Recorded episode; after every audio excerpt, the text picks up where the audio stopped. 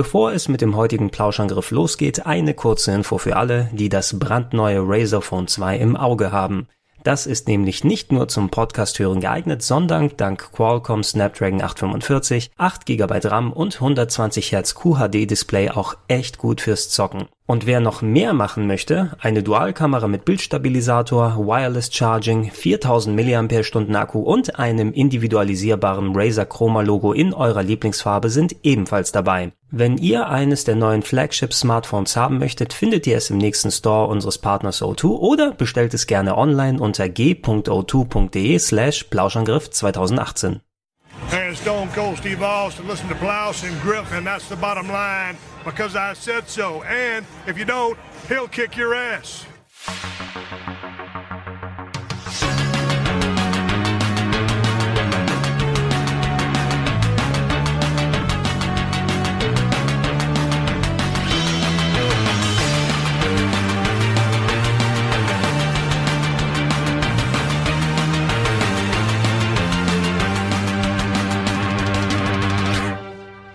Moin moin und hallo und herzlich willkommen. Eine weitere wunderbare Ausgabe des Plauschangriff Podcasts geht heute los. Alle noch ein klein wenig verschlafen, denn auch nach dem Super Bowl Sunday machen wir keine Pause. Dem größten Spiel, dem besten Spiel aller Zeiten. Ich sehe, jetzt wird hier wild gestikuliert. Ich wollte nur. Hallo. Hallo Ede. Hi Gregor, hallo. Wie geht's hallo, dir? hallo wie, geht's, Blauschenk. wie geht's dir, Ede? Ähm, ja gut, ich ähm, auch ähm, bin ein bisschen durch den Wind, weil gestern Nacht war Super Bowl. haben Also, deine, deine Rams haben verloren, deshalb bist du noch ein ja, bisschen. meine Rams, waren- ich habe mich wirklich ein Football-Team, aber ich bin dann so ein bisschen immer für den Underdog. Und das hat nicht geklappt. Und ähm, jetzt ist dann ähm, auch mein Auto nicht angesprungen, weil ich Licht über Nacht au- angelassen habe. Und das ist dann immer so, wenn das das Erste ist, was dir morgens passiert auf dem Weg zur Arbeit, dann kriegst du schon mal Hals. Ja, vielleicht sollten wir in Zukunft die Podcasts einfach so per Konferenzcall machen, ne? während wir alle auf dem Weg hierhin sind. Ne? Dann können wir das auch hinbekommen. Aber Ede, schön, dass du es geschafft hast. Du bist natürlich nicht der Einzige, der ist. Guten Tag, Fabian. Hallo, ja, ich bin auch noch da. Ich bin mit ähm, Bus und Bahn angereist, weil ich genau für solchen Sachen, ähm, es gibt nichts, was mich morgens mehr stresst, als zu wissen, okay, ich muss zum Beispiel die Scheiben kratzen oder das Auto springt nicht an oder irgendwas anderes. Deswegen immer schön mit Bus und Bahn. Die fallen ja manchmal komplett aus, aber das liegt ja außerhalb meiner Hand. Und dann muss ich mich trotzdem nicht ärgern, weil ich muss Irgendwas es nicht wieder immer. heil machen. Irgendwas. Aber du wohnst ja jetzt auch quasi im Ausland. Das ist korrekt. Ja, da, da hat man noch mal, glaube ich, ein bisschen mehr ähm, Bammel davor, dass irgendwas äh, ausfällt. Ich habe ja auch mal ein bisschen außerhalb von Hamburg gewohnt und wenn du dann in Hamburg arbeiten musst, dann nimmst, du- entweder nimmst du das Auto und wenn es nicht anspringt, sind es eineinhalb Stunden mit der Bahn. Aber in der Bahn kannst du wenigstens die Switch rausholen und dort ein paar Metroidvanias spielen. Ach, Ede. Oh, das ist aber eine Meister der Überleitung. Das ist schön, dafür haben wir dich in der Rede. Na, aber schön, du hast es erwähnt. Wir wollen heute ein klein wenig über das äh, mittlerweile sehr beliebte Genre der Metroidvanias quatschen. Ein Genre anspielen, ähm, dem wir alle sehr zugetan sind. Ich glaube, jeder von uns spielt diese Art von Spielen sehr gerne, hat sie damals gespielt. Ähm, und äh, wir haben häufiger mal über die Spiele, mal von der einen Serie mal gesprochen, da hier mal einen Podcast gemacht, aber nie so allgemein über das Genre, weil es da ja auch sehr viel gibt, was sonst, äh, sonst hinter den Tisch runterfällt. Ähm, ich habe mir hier ein paar Sachen aufgeschrieben, einfach weil es da ja äh, viel auch in dem Definitionsraum nochmal an Diskussion gibt. Wie würdet ihr ein Metroidvania bezeichnen? Was ist für euch ein Metroidvania? Also meistens ist, ähm, ist nicht notwendigerweise so, aber in der Regel sind es 2D ähm, Sidescroller, die ähm, eine große, meist relativ verschachtelte Welt aufweisen, die man nach und nach sich erschließen kann. Die Welt liegt nicht ähm, von vornherein komplett für einen offen da, sondern es gibt viele, viele Hindernisse oder Türen oder andere Stellen, die man erst nicht äh, bewältigen kann und dann muss man entsprechende Items erlangen oder Fähigkeiten finden oder andere oder Rätsel lösen, um dann nach und nach sich neue Wege zu öffnen. Und ähm, diese Welten sind oft auch mit vielen verschiedenen Wegen versehen, die sich erst später öffnen, um dann wieder zu anderen Stellen zu gelangen, wo man früher schon war, also ähm, um dann Abkürzungen herzustellen. Oder es gibt meistens auch Teleporter, damit man diese Welten dann relativ schnell irgendwann durchqueren kann. Also so ein bisschen wie die, die Erkundung eines mir anfangs ähm, völlig fremden Reiches ähm, mit Fähigkeiten, die ich nach und nach im Spielverlauf erlange. Mhm, schon äh, sehr konkret, Fabian. Also da hat man gesehen, da sind schon sehr viele Punkte dabei. Würdest du dem beipflichten, Ede, oder sagst du einfach, ach, ich mag Spiele wie Metroid? Ja, es ist ja relativ gut beschrieben. Also es ist einfach eine Welt, die mit der Zeit einfach immer größer wird.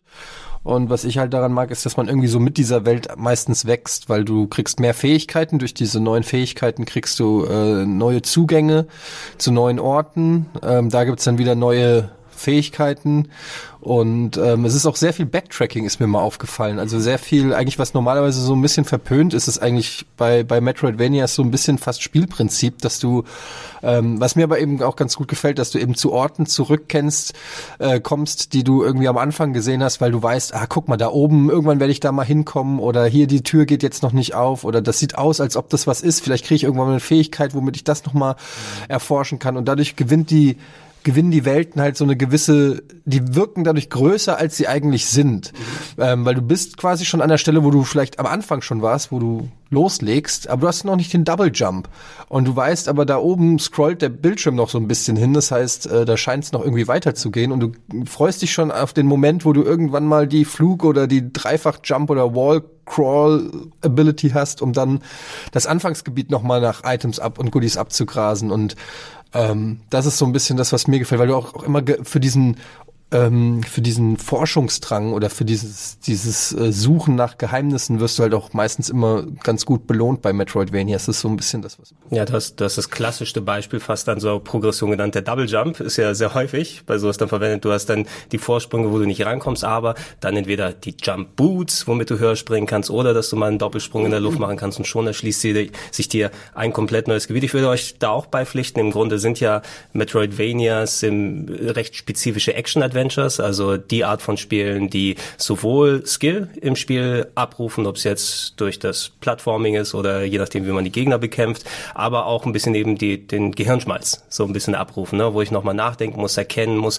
ohne dass man klassisch wie bei einem Adventure dann sagt, oh, ich habe ähm, hier ähm, den äh, Vierkantschlüssel genommen und dann versuche ich damit das Tor aufzukurbeln und gehe da durch, sondern eher, wie kann ich die äh, Umgebung erkennen, wie kann ich da von das ableiten. Ich habe da auch sehr viel Spaß dran. Ihr habt es aber noch mal ein bisschen bisschen mehr spezifiziert, ähm, ist für euch auch die, die Art der Darstellung. Eben, dass man eine 2D-Optik hat, eine Seitenansicht. Gehört das für euch zu einem Metroidvania dazu? Weil der Name sagt es ja schon, ne? Metroidvania an sich, wenn du darüber nachdenkst, nicht so ultra elegant vom Namen her, sind die Spiele, die wie Metroid und Castlevania gehen. Ich habe früher auch den Begriff, äh, den Alternativbegriff dazu gehört, bevor sich alle auf Metroidvania dann versteift haben, nämlich Castleroid. merkwürdigerweise zum Glück, den mag ich nicht so sehr. Der ist irgendwie, sich ein bisschen ko komischer an. Ja, man sollte es auch ähm, fairerweise Metroid ähm, zugestehen, die, die Hauptrolle in diesem Namen einzunehmen und darum Metroidvania, weil selbst wenn ich jetzt auf die Ursprünge zurückgehe, das Ur-Metroid ist kurz vor dem ersten Castlevania erschienen und natürlich auch bei den zwei prägenden Spielen, die äh, dieses ähm, Subgenre Metroidvania erschaffen haben, nämlich Super Metroid und äh, Symphony of the Night, also Castlevania, die liegen ja sogar drei Jahre auseinander. Und ähm, ja, also Metroid hat da die, ich würde mal sagen, die älteren Rechte auf diesen. Ja. Absolut, auf, auf jeden Fall. Ich habe auch mal ein bisschen nach der, wie nennt man's, Etymologie, ne, nach dem Hintergrund äh, der Namensfindung dann geschaut. Ja, irgendwie so die Geschichte des Namens. Und äh, der Name Metroidvania wurde von der bei der Website oneup.com geprägt. Die hat ja vor 10, 20 Jahren, naja, eher vor 20 Jahren noch sehr aktiv viel, was die Internetberichterstattung dann über Videogames gemacht hat, in, in den USA bestimmt. Und dort war es der, der Redakteur Scott Sharkey, habe ich hier stehen, ich hoffe, ich spreche das richtig aus. Äh, ähm, und sein, sein Chefredakteur Jeremy Parrish haben es dann häufiger benutzt, um ähm, im Speziellen die GBA-Ära der Castlevanias dann nochmal speziell davon zu unterscheiden, wie die Castlevanias vorher gewesen sind. Weil vor Symphony of the Night, und wir werden gleich auch nochmal ein bisschen auf Metroid, ein bisschen auf Castlevania und andere Spiele dann eingehen, ähm, vor Symphony of the Night waren die Castlevania-Spiele ja, die hatten nicht so viel von Metroid drin. Die hatten zwar so das Sidescrolling und die Progression, aber jetzt nicht das klassische, oh, du hast eine durchgehende Welt und du machst irgendwelche Sachen auf durch Items, sondern sie waren mehr skillige Jump'n'Runs, würde ich sagen. Ja, und auch ne? relativ linear, würde ich sagen. Jetzt mal mit Ausnahme von Simon's Quest waren die alle sehr, ähm, sehr linear und äh, ich glaube aber trotzdem ist das Metroidvania noch nicht so ein richtig anerkannter äh, Genrebegriff. Also wenn ich so auf Metacritic oder so gehe und mir so äh, Castlevania-Rezensionen durchlese, dann steht da immer Action-RPG, glaube ich. Mhm. Oder Plattform-RPG oder so. Also Metroidvania ist irgendwie so ein Begriff, den zwar jeder benutzt, aber so in der offiziellen äh, Genre Beschreibung taucht er dann irgendwie dann doch nicht auf. Ja, es ist, es ist So teilweise wie ganz, Souls-like oder so. teil, teilweise ganz merkwürdig hier, ge gerade wenn man das konkret definieren will. Ich glaube, wenn, wenn man heute Metroidvania sagt, jeder von uns hat so ungefähr dann den Blick, was das für ein Spiel ist. Aber wenn man das konkretisieren möchte, ähm, gerade dieser Jeremy Parrish, der sehr viel ähm, äh, auch ähm, so an Büchern schreibt und Videoserien macht über Spielen, der hat so versucht, die History der Metroidvanias da zu zeigen. Und der hat da teilweise Sachen dazugezählt, um die Anfänge zu, zu verdeutlichen, sowas wie Zork auf den alten Computern, was ein ähm, Text-Adventure gewesen ist, wo du eben dann so diese Progression von Items her hattest oder auch Sachen wie, wie äh, Donkey Kong nochmal dazu gepackt, weil das der erste Plattformer gewesen ist. Und das finde ich jetzt schon ein bisschen zu weit vorgegriffen. Ja, das ist ähm, Donkey Kong. Ich habe auch diese History von ihm mal gelesen. Donkey Kong ist da auch äh, ist eine komische Wahl meiner Meinung nach, um das aufzuzeigen, wo das herkommt. Ich finde bei bei Adventures wie zum Beispiel auch Zork, wo man ist, im Grunde ähm, geht es in eine ähnliche Richtung, weil auch da hast du ja prinzipiell, wenn du jetzt Monkey Island zum Beispiel nimmst, ähm, eine Welt vor dir, mit der du am Anfang nicht so umfassend interagieren kannst, weil du brauchst halt immer erst das richtige Item, gehst damit dann wieder irgendwo hin zurück und kannst da dann was Neues machen, was vorher nicht möglich war. Und dadurch eröffnen sich dir wieder neue Wege. Diesen Vergleich verstehe ich schon. Ähm, das ist genauso wie wenn man heute sagt, um ein aktuelles Beispiel zu nehmen, ihr alle habt jetzt auch gerade Resident Evil 2 gespielt.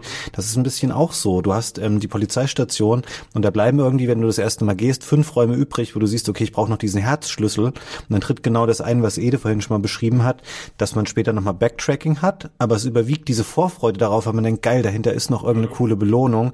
Und was da aber wegfällt, genau wie bei auch wie bei den Adventures aller Zorg, du gewinnst keine neuen Skills für deine Figuren dazu, sondern es ist eher so, du, du ähm, sammelst Items ein, die dir dann ermöglichen, diese neuen Bereiche zu erschließen. Es ist nicht so, dass deine Figur auf einmal einen Doppelsprung hat oder du irgendwelche neuen Manöver beherrschst. Du hast vielleicht neue Waffen, aber das verändert nichts an der an der mechanischen Steuerung der Figur und das ist ja ein, ein Merkmal für mich jetzt bei den typischen 2D Metroidvanias.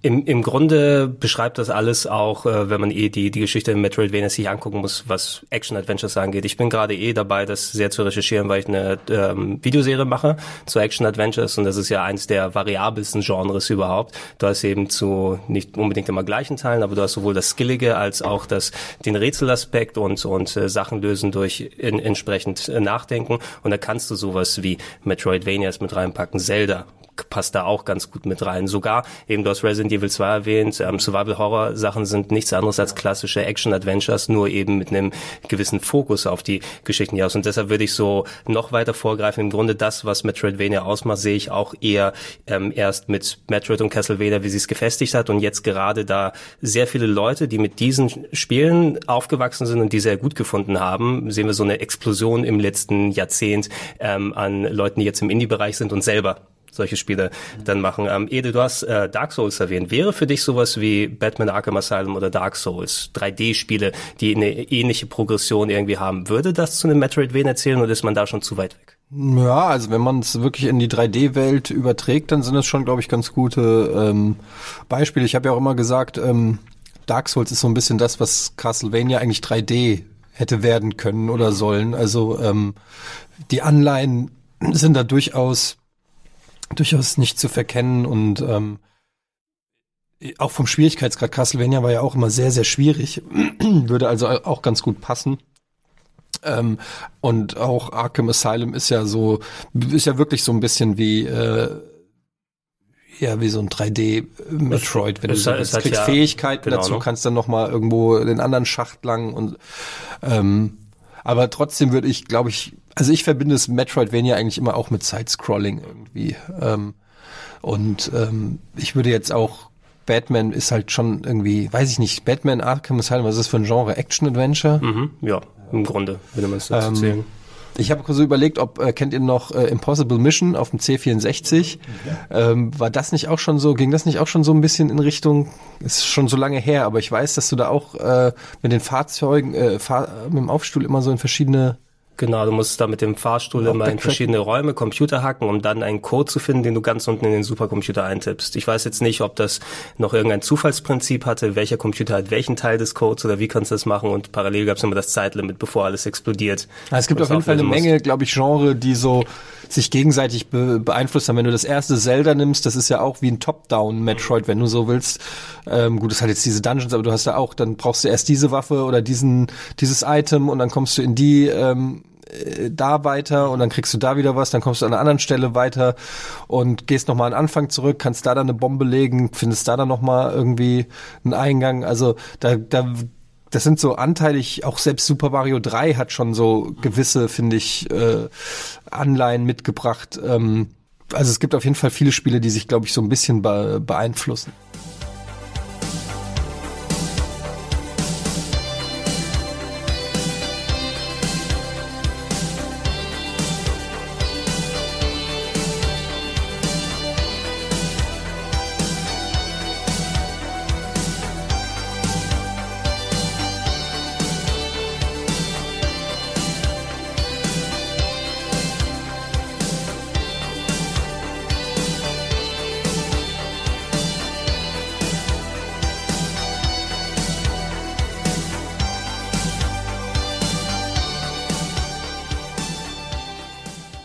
Würdet ihr sagen, ich habe wirklich auch gesucht, ob man Beispiele abseits von den üblichen Verdächtigen vor der ähm, neuen Generation, also vor den 2000er, wo die vielen Metroidvanias gekommen sind, ob man da ein paar Handvoll klassische Spiele nehmen kann, wo sagt, okay, das gehört nicht zu der Metroidvania-Serie dazu oder zu den Spielen, die man dazu packt, aber man könnte es nennen, ist für euch Zelda 2 ein Metroidvania, weil es hat vieles davon, es hat den Side-Scrolling-Aspekt, es hat den Skill-Aspekt, es hat die Item- und Rätselgeschichten, um die Progression weiterzumachen, aber es hat eben auch nochmal viel mehr, es hat so Rollenspielelemente mit mit bei, mit dem Aufleveln und Items mitnehmen. Ich bin mir da nicht ganz sicher, also ob ich dann dazu... ist es für mich nicht. Nee, ne? Es ist, es ist irgendwie, ich weiß nicht, es ist irgendwie ein eigenes Genre. Es ist ein ganz komischer Genre-Mix. Es hat ja so diese Oberweltkarte, die man so aus, aus äh, wirklichen JRPGs von damals kannte, mit so einem, ähm, auch mit, mit einem Level-Up-System. Dann hat es diese, ja, fast schon Jump'n'Run-mäßigen äh, 2D-Welten. Ähm, das ist irgendwie ein ganz komischer Genre-Mix. Aber es wäre jetzt für mich kein Metroidvania, ehrlich gesagt. Eigentlich, es fehlt das, was wirklich Es hat ja sogar Random Encounters. Es hat die Random Encounter okay. drin und äh, die Oberwelt verbindet es zwar zusammen, aber für mich muss da auch eigentlich im Grunde eine Map sein. Ne? Eine Map, die du durcharbeitest, im besten Fall vielleicht sogar mit der zuschaltbaren klassischen Ein großes Karte Labyrinth oder so, ja. ja. So, eigentlich ist es ja ein Metroidvania ein großes Labyrinth irgendwie. Ja, und es gibt in der Regel ähm, aber einen äh, linearen, also linear ist das falsche Wort jetzt, aber es gibt einen richtigen Weg dadurch, weil du genau weißt, okay, jetzt habe ich die Fähigkeit, jetzt kann ich zu diesem Punkt zurückgehen. Und das ist natürlich in der Entwicklung auch berücksichtigt, dass die Entwickler genau wissen und steuern können, wie du das Spiel durchspielen wirst, weil du einfach die Reihenfolge nicht unterbrechen kannst. Und da sehe ich jetzt auch einen Unterschied zum Beispiel. Batman würde ich sagen, ähm, wenn man jetzt 3D-Spiele zulässt, ist sehr Metroidvania-mäßig, weil es eine ganz klare Reihenfolge oder Abfolge an Ereignissen und Fähigkeitserlangungen gibt, äh, die dich dann weiterbringen. Bei Dark Souls und Co. ist ja zum Beispiel so, da kannst du ja selber entscheiden, ähm, das Spiel hat zwar vielleicht eine richtige Reihenfolge, wo du langgehen sollst und dann genügend Stärke oder Waffen zu sammeln, um einen bestimmten Gegner zu besiegen, aber es steht dir ja frei zu sagen, du gehst sofort irgendwo hin und haust den Gegner um und du kannst quasi diese Sequenzen durchbrechen, die das Spiel eigentlich vorgesehen hat, so ähnlich wie es auch, keine Ahnung, Leute auch bei Super Metroid können, was aber eigentlich nicht so angedacht ist. Also die Spiele haben in der Regel eine relativ klare Struktur. Deswegen würde ich mich jetzt bei den Souls-Spielen, da bin ich zu wenig in dem Thema drin, aber da würde ich sagen, dadurch, dass die eigentlich ja relativ frei spielbar sind, ähm, ja, denkt man. Also die nicht? haben so ein bisschen, äh, so ein bisschen schon, aber generell musst du halt auch, gerade bei Dark Souls, musst erst die erste Glocke läuten, dann die zweite Glocke, ähm, dann geht's erst weiter, dann, also du hast zwar so, du hast sehr viel mehr optionalen Kram, glaube ich, den du halt irgendwie machen kannst. Wobei, wenn wir jetzt mal Symphony of the Night nehmen, ist das ganze zweite Schloss mehr oder weniger optional und viele Bosse sind optional. Also es ist immer natürlich auch die Frage, woran man ähm, woran man sich misst. Also wenn man sagt, ich will irgendwie das Spiel 100% durchspielen, dann äh, natürlich nicht. Aber wenn du sagst, ich will einfach nur möglichst schnell von Anfang bis zum Ziel kommen, dann hast du natürlich auch bei, bei zumindest bei Symphony of the Night natürlich viele Sachen, die du auslassen kannst. Ähm, aber ja, du hast natürlich schon recht. Es ist schon nicht so hundertprozentig. Also ich würde auch sagen, dass Arkham Asylum von 3D-Sachen noch am ehesten, sogar noch mehr als Metroid Prime, ähm, ein Metroidvania ist. Mhm, mhm. Ja, man sieht, Definition ist eine schwierige Sache. Wie sieht's bei euch eigentlich aus? Gerade so ein Genre, wo man ähm, viele Prozentzahlen erreichen kann, viele sozusagen Boxen an, anticken kann und schauen kann. Ähm, seid ihr, wie gründlich seid ihr beim Spielen von der Metroidvania? Es gibt einige Leute, die sagen, okay, bevor ich den Endboss angehe, ich will, dass die Map auf 100 Prozent ist. Oder was ich zum Beispiel noch ganz schlimmer finde, ist, dass der nicht auf 100 Prozent geht, sondern am Ende bist du bei 200,6 oder irgendwie sowas, du denkst, ah, äh, aber ich trotzdem bin ich mir nicht sicher, ob ich alle Räume gefunden habe. Müsst muss so ein, eine Gründlichkeit bei euch da sein? Wollt ihr alles erkundet haben oder sagt ihr bis zum Ende und das reicht mir Es erstmal? kommt immer aufs Spiel an. Es kommt immer drauf an, ob es auch Spaß macht und ob ich es auch, ähm, ob ich wirklich auch noch davon profitiere, ob mein Charakter davon noch profitiert und ob ihm das dann auch zum Beispiel bei einem, bei, am Ende bei irgendwas hilft. Also ein gutes Beispiel ist zum Beispiel SteamWorld Dick 2, ähm, wo du, wenn du quasi alles gemacht hast, kommt noch mal so ein Challenge Dungeon, ähm, wo du alle deine Skills noch mal anwenden musst, um sozusagen ohne zu sterben durch so eine äh, Reihe richtig schwerer Level zu kommen. Das habe ich nicht gemacht. Ich habe den freigeschaltet, bin da einmal rein, um mir den anzugucken, dann hatte ich aber keinen Bock, weil ich mir gedacht habe, okay, also wozu? Es kommt danach kein, ich, ich habe dann auch gelesen, was man kriegt. Äh, und du kriegst nicht noch irgendeine geile Fähigkeit, du, es kommt nicht noch ein geiler Boss. Es ist eigentlich nur, um für dich selbst so eine Herausforderung zu haben, ähm, wie so ein Time Trial oder wie so ein Boss Mode oder sowas. Das reizt mich dann nicht. Wenn es aber jetzt irgendwie in einem Spiel ähm, einen optionalen Crazy Dungeon gibt, äh, zum Beispiel so Final Fantasy, Final Fantasy Tactics hatte das, ähm, wo du irgendwie im untersten Level noch die Chance auf ein richtig krasses Schwert hast oder Item, dann reizt mich das, weil dann will ich dieses Schwert haben, um das, weil ich möglichst stark beim Boss sein will, ja. Ähm, also es ist immer, es kommt immer drauf an, oder bei Super Mario, wenn du noch eine komplette Welt freischalten kannst, wenn du alle roten Münzen aufgesammelt hast, also dann reizt mich das, weil dann habe ich als Spieler ein bisschen was davon. Wenn es nur so eine Skill-Challenge sozusagen ist, dann mache ich es meistens nicht. Ja, rein, rein um das äh, Häkchen wegzumachen. Du hast jedes Gebiet einmal dir angeguckt oder bist einmal durch jede Tür gegangen. Ähm, SteamWorld Dig 2 ist auch ein ganz gutes Beispiel. Ähm, da habe ich, nachdem ich es durch hatte, wo bei mir kam es recht unvermittelt, ich hatte das Gefühl, oh, jetzt schon der Abspann. Dann so Gefühl, dass da eigentlich jetzt noch mehr kommen kann. Und es, jetzt kommt noch der letzte Level, aber nein, da war schon das Ende und es führte zu SteamWorld Heist, glaube ich. Das war irgendwie so ein Prequel zu dem anderen Spiel, was vorher rausgekommen ist. Ähm, ich bin da mit dem Jetpack noch mal rumgeflogen und habe geguckt, dass ich diese freien Flecken auf der Karte oben noch mal fe fertig mache. Aber ich habe dann den, die, die Lust daran verloren, direkt mich überall Runden reinzugraben, weil es teilweise auch sehr schwierig war. Welche Ecke habe ich mich noch nicht ganz nach hinten gegraben, damit die Map möglichst freigelegt Ja. ist. Und irgendwann war meine Motivation auch dahin.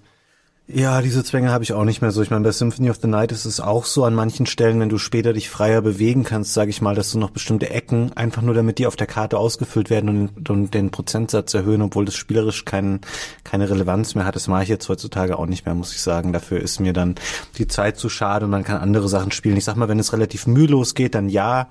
Aber jetzt noch Stunden nur mit solchen Fleißaufgaben zu verbringen, wie eben dunkle Kartenflecke aufdecken, das ist ähm, eher Quatsch. Ja, lass uns mal anfangen, mal ein bisschen konkret über die Spiele sprechen. Ähm, ja, es gab bereits Podcasts über Metroid und Castlevania und ja, sie sind ungefähr zehn Jahre alt mittlerweile.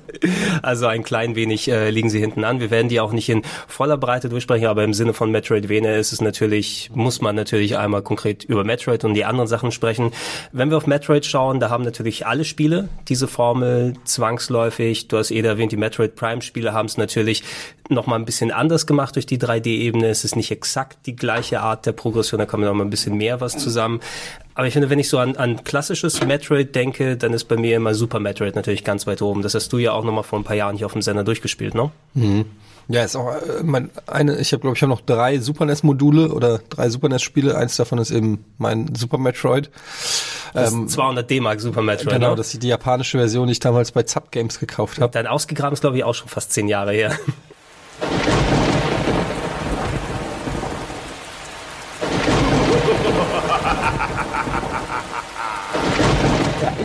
Heute für euch mein absolutes Lieblingsspiel aus. Das ist Super Metroid. Ich habe es mitgebracht. Es ist einfach die perfekte Kombination von Jump'n'Run, von Erforschung, von Adventure, von Rollenspielelementen. Einer der Magic Moments von Super Metroid war der Endkampf. Und zwar am Ende wurde Samus gerettet vom eigentlich Bösen, nämlich von den Metroids, die man im ersten Teil noch killen musste. Und es war so schön in Szene gesetzt, wie diese Metroids, dieses äh, Krakenquallenähnliche Vieh, sich plötzlich über Samus beugt und somit ähm, beschützt vor Mother Brain und äh, sich dann opfert für die Titelheldin damals schon im allerersten Metroid auf dem NES. Man läuft die ganze Zeit in diesem Spiel in so einem Space-Suit rum und weiß eigentlich gar nicht, wer sich drunter verbirgt. Und dann spielt man das Spiel durch und am Ende sieht man, es ist eine Frau. Das war damals ein Riesenschock. Was? Da ist eine Frau!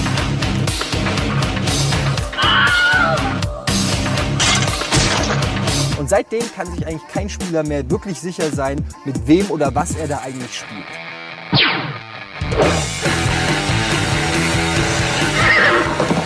Wer ist Mann, wer ist Frau? Ist alles das, was es scheint, so wie es ist? Oder eben nicht? Oder andersrum?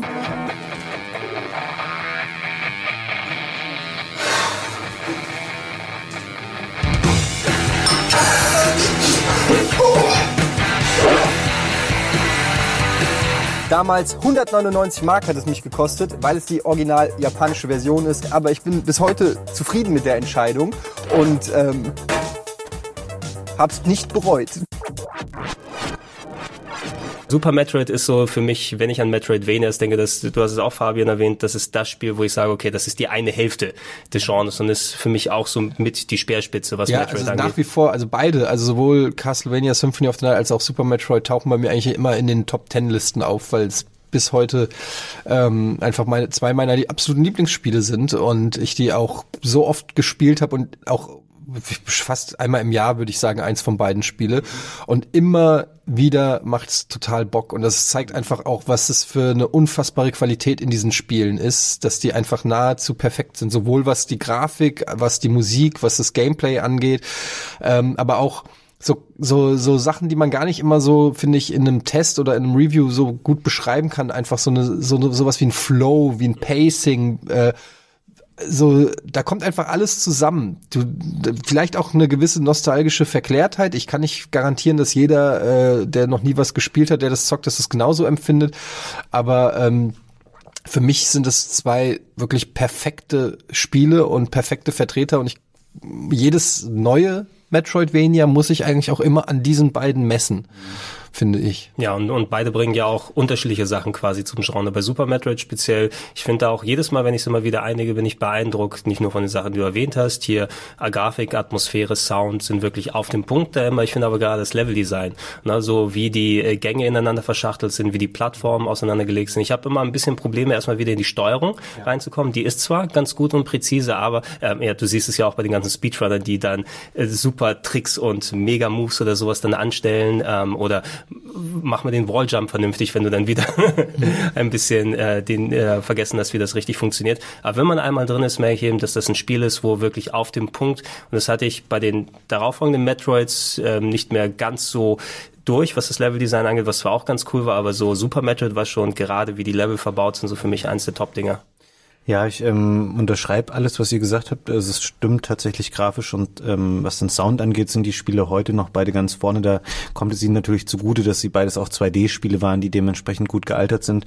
Spielerisch finde ich auch, dass es ähm, erstaunlich große Unterschiede gibt zwischen den Spielen. Ich finde auch, dass Super Metroid ähm, fühlt sich gerade aus der, wie wir heute Steuerung gewöhnt sind bei solchen 2D-Spielen, das ist ein bisschen bisschen träge und auch ähm, teilweise hat man das Gefühl ein bisschen ungenau, was die Sprünge angeht. Äh, da ist Castlevania of the äh, Symphony of the Night ist ein bisschen direkter, es ist auch ein bisschen schneller spielbar. Und ähm, bei Symphony of the Night sehe ich den den Vorteil oder es hat auf jeden Fall den den Mehrwert, dass man es sehr unterschiedlich spielen kann. Also du hast ähm, der Alucard hat verschiedene Statuswerte, die man verändern kann, auch durch das Equipment, das man anlegt. Du kannst dann sagen, du baust ihn zu einem krassen Angreifer äh, aus, der halt alles irgendwie mit wenigen Schlägen kaputt schlägt. Du kannst aber sehr stark auch auf Magie setzen oder ähm, sehr stark die Verteidigung in den Vordergrund stellen. Und das sind Sachen, die bei Super Metroid, ähm, Samus hat quasi eine Ausprägung und mit so spielst du dieses Spiel dann, weil du den Charakter direkt nicht so beeinflussen kannst. Dafür aber hat Metroid den Vorteil, was ähm, das Spieldesign angeht, ähm, die Fähigkeiten, die sie dazu bekommt, die fühlen sich nie redundant an. Du hast für alles, was da kommt, ähm, musst du häufig im Spiel einsetzen, hat irgendwie seine, seine Bedeutung und ähm, fühlt sich dadurch alles sehr stimmig, sehr logisch an. Bei Symphony of the Night hingegen gibt's viele Items und Talente, die eigentlich überflüssig sind oder die man nie braucht. Zum Beispiel viele der, ich weiß nicht, wie das bei euch ist, aber die äh, Spells zum Beispiel, den Großteil davon benutzt man einfach nie. Die hast du ja auch schon von Anfang an. Wenn du die Kombination kennst, kannst du die direkt am Anfang Genau. Das Spiel fühlt sich da etwas beliebiger an und ähm, Super Metroid ist da einfach noch ein bisschen, bisschen konsequenter oder ein bisschen reduzierter gestaltet und wirkt so in sich noch ein bisschen, mein- bisschen stimmiger. Aber es sind beides großartige Spiele. Persönlich mag ich Symphony of the Night lieber. Ich verstehe aber die Vorzüge, die Super Metroid teilweise auch hat.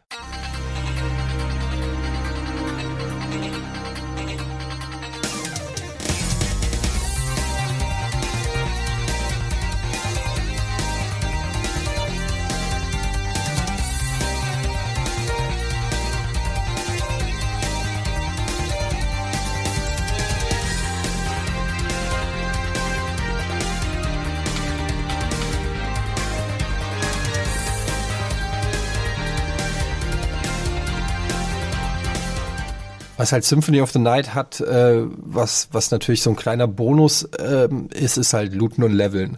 Ähm, das hast du halt bei Super Metroid nicht, aber du kannst halt ähm, es gibt halt Rare Drops sozusagen bei Castlevania Symphony of the Night und das alleine ist ja schon ähm, für jemanden wie mich zumindest ein Riesenantrieb, irgendwas zu spielen. Wenn ich weiß, da, äh, wenn ich hundertmal da grinde, irgendwann droppt der das Superschwert, dann äh, mache ich das auch. Und ähm, dadurch, dass jeder Gegner im Prinzip, den du im Spiel siehst, einen Rare Drop hat, und das ist ja auch so ein bisschen bei den ganzen Castlevanias, die dann gekommen sind. Gut, die hatten dann nicht immer Items, sondern manchmal auch Zaubersprüche oder Fähigkeiten oder irgendwas anderes, was du äh, aus den aus extrahieren konntest. Aber jeder, fast jeder Gegner bei diesen Castlevania Metroidvanias ist ähm, dass, dass jeder Gegner theoretisch in, in, gewisse, in einer gewissen Weise interessant für dich sein kann, weil er vielleicht eine Fähigkeit hat oder ein Item, was du ähm, von ihm kriegen kannst und ähm, ist also dementsprechend grindlastiger wenn man auf sowas Bock hat, also diese RPG-Elemente äh, mag, dann ist natürlich Symphony of the Night da auch noch mal ja, absolut. Die, die Varianz im Spielablauf, und du hast es ausgeführt auf du auch, Ede, einfach dadurch, dass es mehr in die rollenspielige Ecke kommt, es hat ja nicht nur das Metroid-Design übernommen mit der zusammenhängenden Map, wobei es sich natürlich anbietet, dass du ein Schloss hast. Das ist ja echt klassisch immer wie bei den anderen ähm, Castlevanias gewesen, nur da war es eben Level nach Level nach Level und du bist immer automatisch von Stockwerk zu Stockwerk gegangen.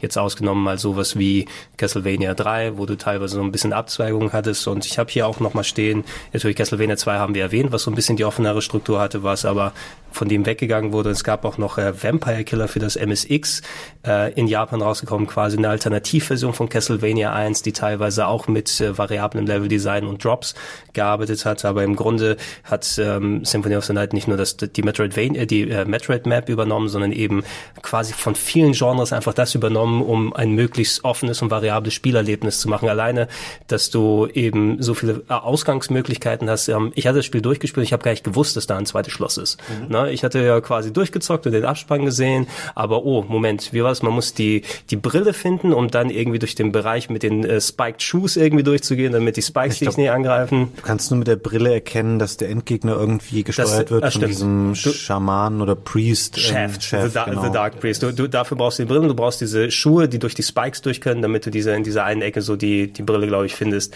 Habe ich alles gar nicht gemerkt und ich war trotzdem zufrieden, nachdem ich es durch, durchgespielt habe. Aber das ist ein schlechteres Ending dann. Ja, ich glaube, es unterscheidet sich ein bisschen. Da war das Schloss eben weg, ne, aber nicht. Und vor allem nur halb so lang das Spiel. Ja, war aber lang genug, ne? Also ich, ich habe mich nicht beschwert. Ich habe auch noch, ich habe zu Hause meine Version, die ich damals gekauft habe, im lokalen Karstadt hier für 50 D-Mark damals gekauft, ähm, in der ganz schrecklichen PAL-Version, ja, mit dicken Balken und ähm, du hast Fabian erwähnt, ähm, Castlevania spielt sich für dich ein bisschen schneller als Super Metroid, ne? weil der Charakter so sich ein bisschen direkter steuert. Ich muss mich da auch erstmal wieder dran gewöhnen, weil ich das Gefühl habe, dass das Alucard so langsam geht. Ne? Das ist ja bewusst irgendwie, ähm, der ist ja nicht so der schnellste Charakter und der düst nicht irgendwie durch die Gänge, sondern da ist immer diese eher bewusste, schön animierte Laufanimation und dieses langsame, aber es fühlt sich ein bisschen direkter an. Ja, ja, ja, auf jeden Fall. Also es ist irgendwie, man kann es schwer in Worte fassen, wenn man es ähm, selber die Spiele nicht beide kennt, aber ähm, er steuert sich einfach etwas direkter. Ich weiß nicht, bei Super Metroid muss ich mich immer wieder darauf einstellen, habe das Gefühl, man spielt so ein etwas eckigeres Spiel einfach heutzutage. Also sie ähm, sieht, glaube ich, auch daran, weil du natürlich diesen, man macht oft den Morphball, das heißt, du musst dich immer hinstellen und dann ducken und dann kannst du dich rollen und so.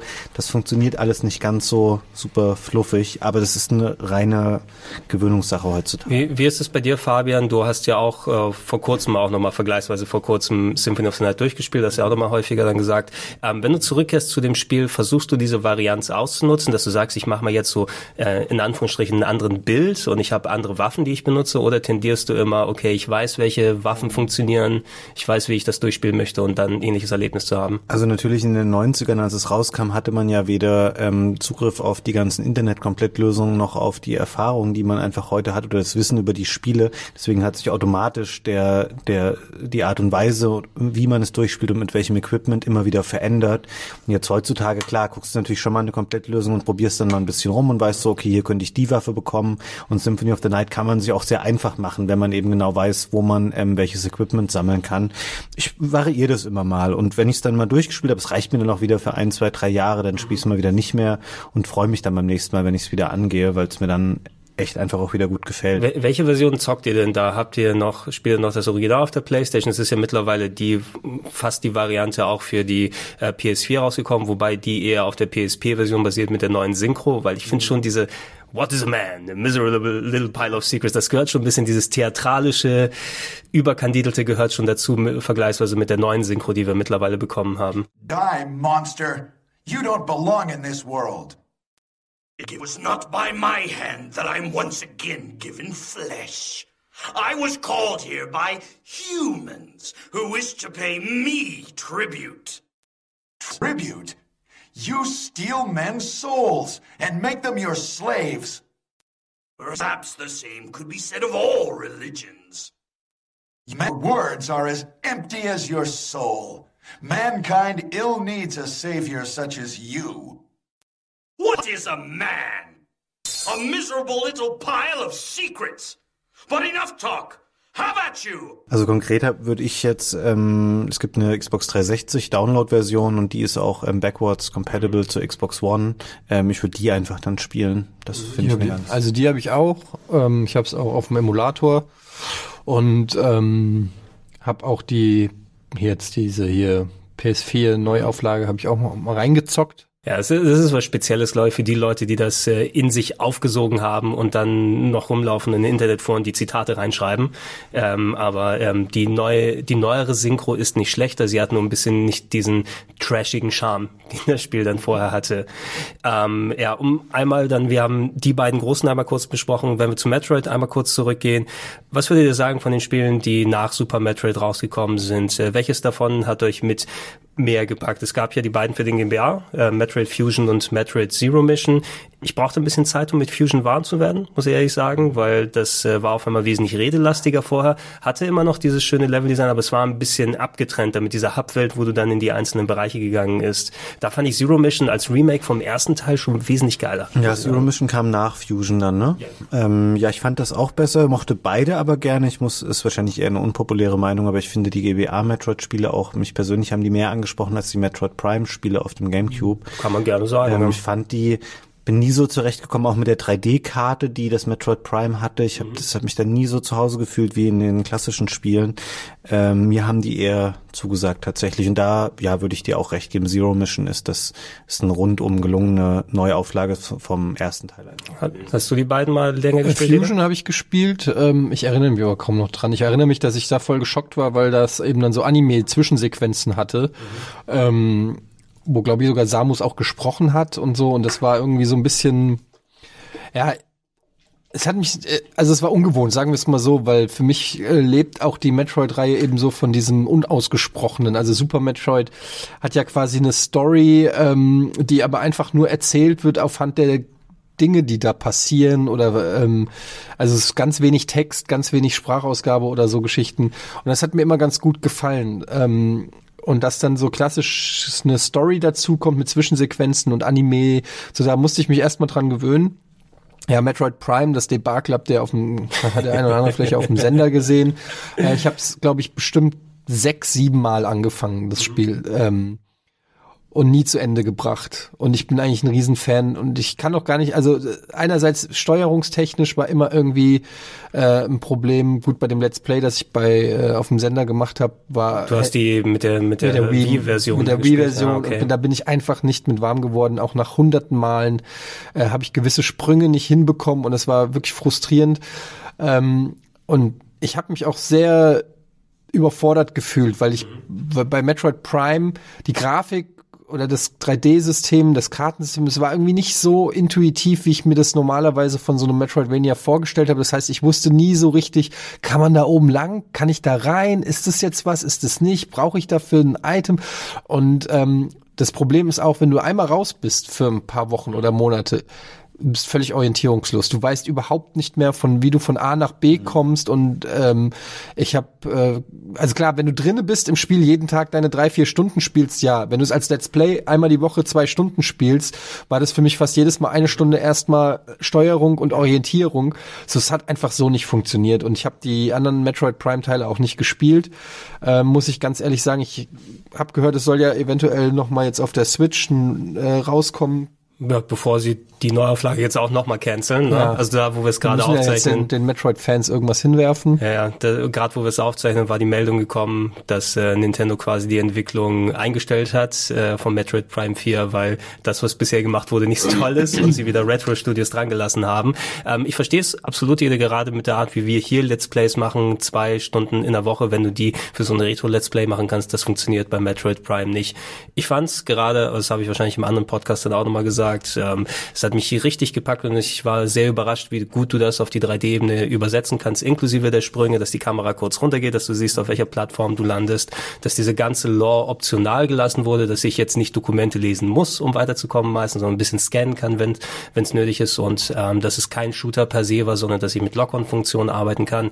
Die Map ist weiterhin eine Katastrophe, also so richtig damit zurechtkommen kannst du nicht. Und wenn du mal damit Blut geleckt hast, also Metroid Prime 2 ähm, hat mir den Arsch richtig getreten, das ist nämlich mega hart, mega schwer und Metroid Prime 3 war mir damals ein bisschen nah dran an Halo tatsächlich, da ist das Storytelling ein bisschen mehr in den Vordergrund gerückt, Na, weil da teilweise die Designs auch sehr ähnlich gewesen. Ich freue mich trotzdem drauf, wenn jetzt Retro tatsächlich an dem Metroid Prime 4 sitzt, da hast du ja auch nicht mehr gezwungenermaßen diese Pointer-Steuerung, die viele Leute zwar sehr loben, aber ich meine, die ist, finde ich, nicht unbedingt notwendig, um das Spiel Nee, vernünftig zu Das genießen. geht, glaube ich, auch so. Und ich bin mir ziemlich sicher, dass diese, die Trilogie der ersten drei Spiele, die wird super schnell jetzt kommen, weil du willst natürlich ein bisschen diese Scharte auswetzen mit der, mit dem Neustart des Vierers und Nintendo hat in diesem Jahr einfach auch fast keine, ähm, AAA Switch-Spiele irgendwie gerade im Moment angekündigt, die anstehen, außer Yoshi und noch ein, zwei anderen Sachen. Die brauchen halt auch noch ein paar Spiele, weil nur mit irgendwie jede Woche 15 neue Indie-Spiele im Store äh, ist halt auf Dauer auch nicht so ein gutes Was haben wir noch auf der Wii U, was noch nicht umgesetzt wurde?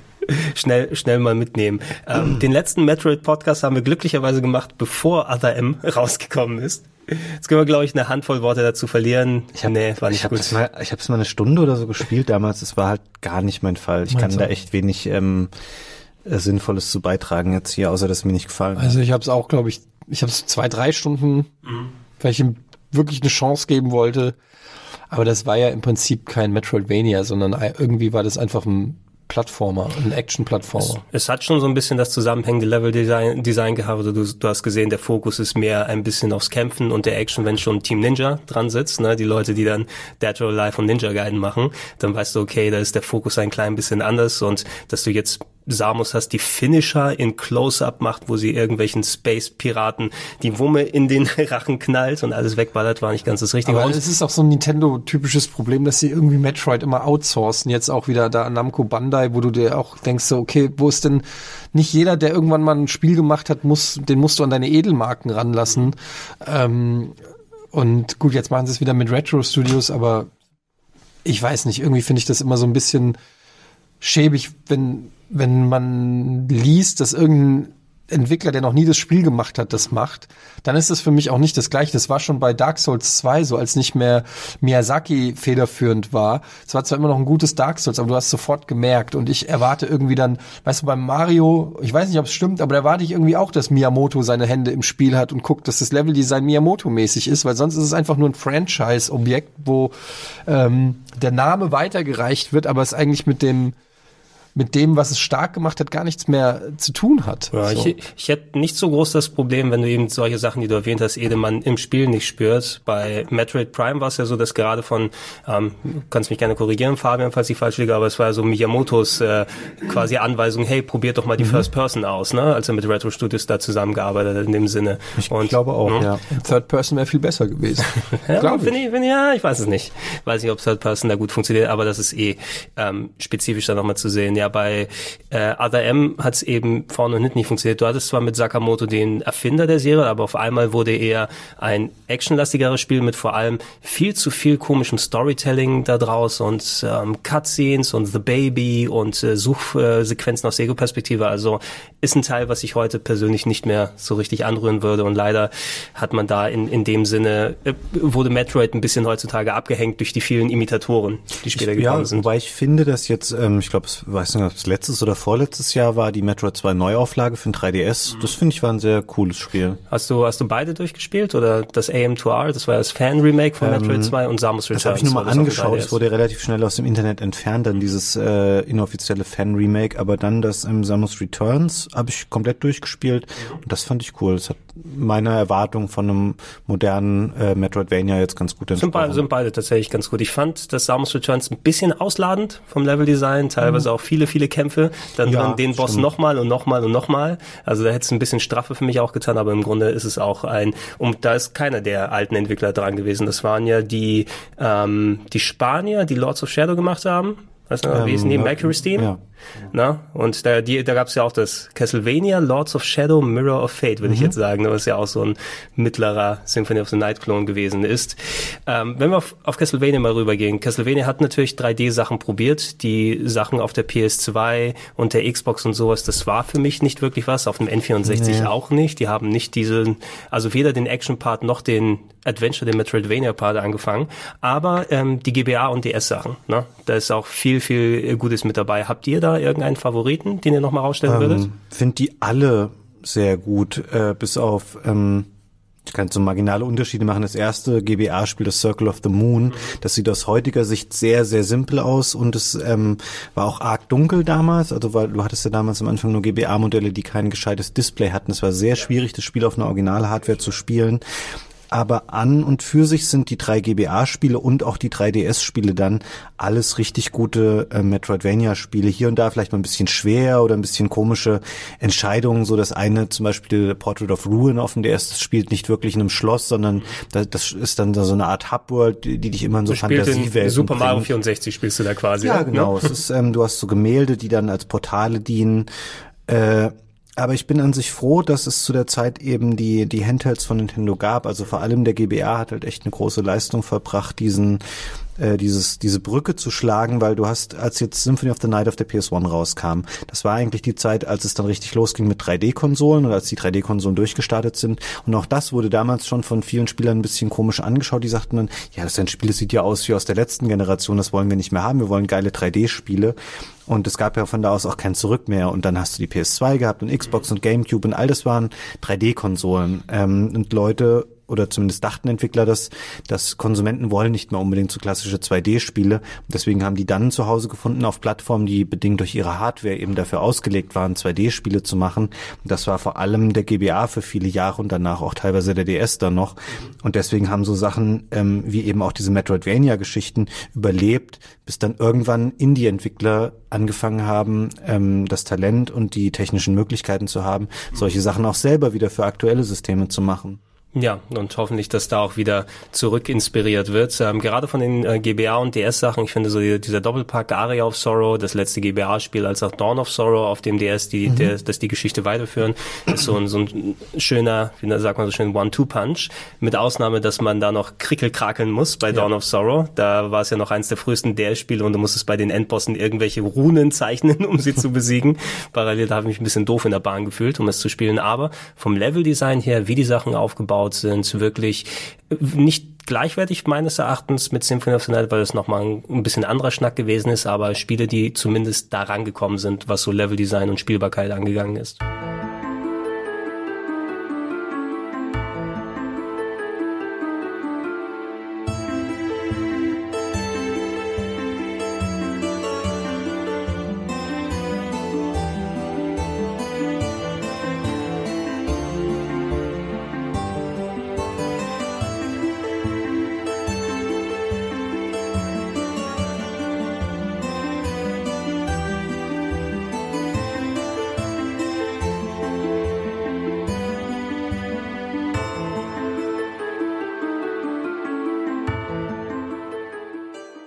Ja, ich habe die auch ähm, sehr gerne gespielt. Ich bin mir die ganze Zeit nicht sicher, ob ich Circle of the Moon gespielt habe, ehrlich gesagt. Das ist das allererste. Ich gewesen. weiß, ich weiß. Gab's auch, glaube ich, ganz am Anfang zum GBA Ja, ja, schon. ja. Ich gucke mir gerade dauernd Bilder davon an und das macht irgendwie nicht Klick, aber ich, ich dachte eigentlich, ich hätte alle GBA-Teile und so gespielt. Falls es mal probierst, ist es, man kann es heutzutage noch spielen, ist es aber schon, du merkst, dass es ein bisschen sperriger ist und, Mhm. und anstrengender in vielen Hinsichten. Also sowas wie Harmony of äh, Dissonance, glaube ich, ist das zweite Mhm. und auch Aria of Sorrow auf dem DS. Die sind schon wesentlich polierter, was der Spielbarkeit und das Leveldesign angeht.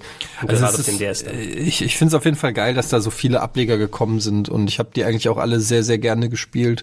Ich verwechsel die alle immer miteinander. Ich weiß nicht mehr genau, da gibt's noch Order of Ecclesia. Order of Ecclesia, ja, der ist der ähm, letzte ist sehr DS-Teil. schwer. gewesen. Ähm, Und ja, Portrait of Rune habe ich, glaube ich, bis heute nicht durchgespielt. Zocke ich sogar ab und zu immer noch, ab und zu lege ich es immer noch mal rein und da ist aber dann auch wieder dieses komplett orientierungslos, äh, ich weiß gar nicht mehr, was, was Sache ist. Das, das war das einzige von den ganzen GBA und, und äh, DS-Spielen, das nicht so ganz Klick gemacht hat, wobei das auch Jammern auf hohem Niveau ist. Es ist immer noch ein, ein gutes Spiel mit auch, was sich auch mal was traut, anders zu machen. Aber dieses, ähm, dass es eben nicht mehr eine zusammenhängende Welt ist, war so ein bisschen meiner Meinung nach eine Fehlentscheidung, die dann auch so ein bisschen genreuntypisch den, dieses Backtracking und so diesen Backtracking-Gedanken so ein bisschen ähm, dann zurückgelassen hat. Aber ähm, ja, also das ist, das ist super, wenn man Bock auf dieses Genre hat, dass du so viele Castlevania-Teile dann noch Mhm.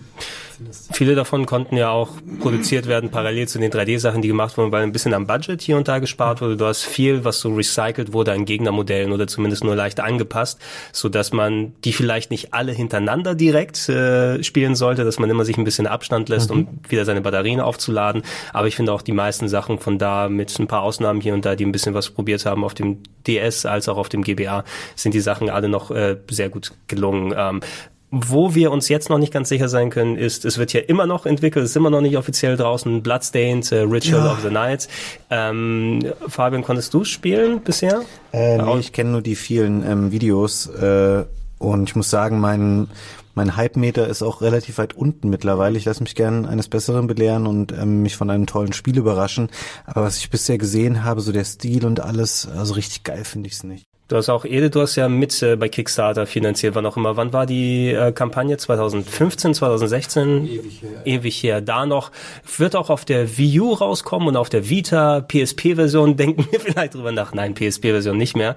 Aber ähm, konntest du seitdem immer was sehen oder sagst du erst, ich kümmere mich drum, wenn es einmal fertig ist und spielst Ich habe es ehrlich gesagt so ein bisschen aus den Augen verloren und ähm, ich habe gelesen, dass es ähm, ja nicht so den Erwartungen wohl gerecht wird und auch der Stil ist so ein bisschen komisch.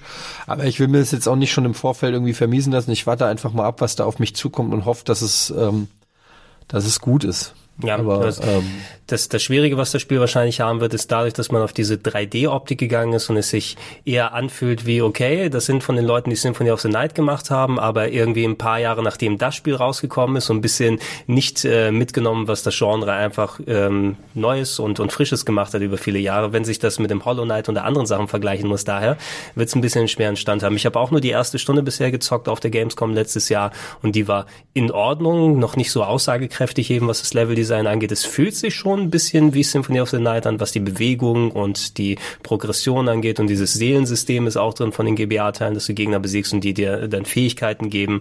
Aber ähm, ja, so mega gehypt bin ich im Moment auch nicht. Ich werde spielen, wenn es raus und ich hoffe, dass es keine zu große Enttäuschung wird. Die sollten einfach den Grafikstil nochmal neu machen, so wie das die Leute bei Monster Boy und Cursed Kingdom gemacht Die, haben. die haben zuletzt Way Forward dazu geholt. Hast du es mitbekommen? Ja. Ne? Das ist ja so Way Forward eins der, der Teams oder eines der, der Studios, die sehr schöne 2D-Games, auch Metroidvanias, aber allgemein 2D-Games machen, haben sie mit reingeholt und das Spiel wurde mittlerweile aber auch für das zweite, dritte Mal verschoben. Also es sollte, wann soll es rauskommen? 2016, 2017 ursprünglich mal.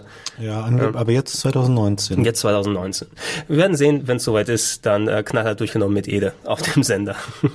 Nur wenn der Monster Boy bis dahin durch hat. Ja, ist aber eine gute Überleitung, denn äh, natürlich, auch wenn sie nicht offiziell dazu zählt, die Wonderboy-Serie, speziell ab äh, Monsterland oder, naja, eigentlich kann man besser sagen, ab, ab Wonderboy 3 The Dragon's Trap auf dem ähm, Master-System, das, was wir ja auch nochmal geremaked bekommen haben vor eineinhalb Jahren, wo wir das gerade jetzt hier aufzeichnen, ähm, finde ich so eine Serie, die so ein bisschen hinten abfällt. Genauso gut hätte man die auch Wonderoid oder so nennen können, das Genre, weil da finde ich gerade durch die offene Level oder durch die Levelstruktur, durch die Progression, die Verwandlungen, die dabei sind, ähm, mit den Spielen, die gekommen sind, ich finde die Wonderboy Action Adventure Games richtig, richtig gut. Ja, total. Das sind auch meiner Meinung nach richtige waschechte Metroidvanias. Also ähm, ich, ich mag die total gerne und ähm, zocke jetzt auch das Neueste hier auf dem Sender. Kann ja deshalb leider privat nicht zocken, sonst hätte ich schon längst durchgezockt. Ja, ich bin, also ich, ich hätte gerne mich noch dazugesetzt weiter, Ede, aber dann hat es lange gedauert, bis wir hier aufzeichnen und dann habe ich selber gespielt. Ich bin froh, dass ich es nicht Let's Playen muss auf dem Sender, muss ich sagen. Ja, es ist auch teilweise wirklich sackschwer und, Ja. und hat wirklich ein paar Passagen, die einen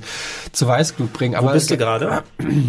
Wo bin ich denn gerade? Ich habe, ähm, weiß ich gar nicht mehr. Ich habe auf jeden Fall die vorletzte Form, glaube ich. Löwe? Oder? Ja, Löwe habe ich. Löwe? Äh, Bist du bei äh, Löwe, hast du schon mit Feuer da zu tun gehabt in den Locations? Nee. Aber dann, dann, dann erwartet ihr nochmal einen Schwierigkeitsgrad. Genau, ich bin bei diesem Schiff, bei dem Geisterschiff. Naja. Okay, das dauert, ja, dann dauert es ähm, noch ein bisschen. Ähm, ja, also diese Wonderboy-Teile machen eigentlich auch genau das, was die. Ist vielleicht immer so ein bisschen Metroidvania Light. Ähm, die sind jetzt äh, vom Schwierigkeitsgrad nicht so hoch gewesen, sind auch nicht ganz so verschachtelt, würde ich mal sagen, wie in Symphony of the Night oder so. Ähm, aber total und die sind, und sie haben halt so eine eher positive Ausstrahlung. Ne? Metroid und und Castlevania haben ja eher düstere Szenarien, während äh, Wonderboy immer so ein bisschen fröhlicher und cartooniger herkommt. Große, riesig bunte Pilze, die herumspringen Genau. und lächeln. Ja, nice. Aber vom, vom, vom Spielprinzip her genau mein Ding. Ich würde da gerne mal einsteigen, weil es so ein interessanter Aspekt ist, den Ede da anspricht, dieses, ähm, diese Posit Positivität und diese Stimmung, die die Spiele vermitteln. Ähm, mir ist das persönlich auch wichtig. Ich mag so Spiele auch lieber als zum Beispiel, ich weiß, es ist ein bisschen banausenhaft, wenn ich das sage, aber ich mochte Hollow Knight zum Beispiel nicht so gern, weil das einfach so, es ist sehr düster, es ist sehr unzugänglich, das Spiel. Du hast dann, du kriegst dann diese Kartenfunktion, auf der kannst du aber nicht sehen, wo du dich selber befindest auf der Karte. Ähm, äh, das Spiel lädt einen nicht so ein, sondern es will halt erarbeitet werden und das ist einfach nicht so meine Art von Spiel. Und genauso geht es mir mit vielen Metroidvanias, die so im Sci-Fi-Genre angesetzt äh, siedelt sind, wie zum Beispiel dieses äh, Xeo Drifter oder auch vor allem ein Spiel, was sehr beliebt ist, was ich auch respektiere spielerisch, ähm, ist Axiom Verge. Aber ich finde den Stil davon einfach nicht so geil. Ich finde das so, ah, mich lädt es gar nicht ein. So dieser sehr kalte Sci-Fi-Pixel-Look holt mich nicht so C64 ab. Ja, du hast, du hast eben viel da, ST.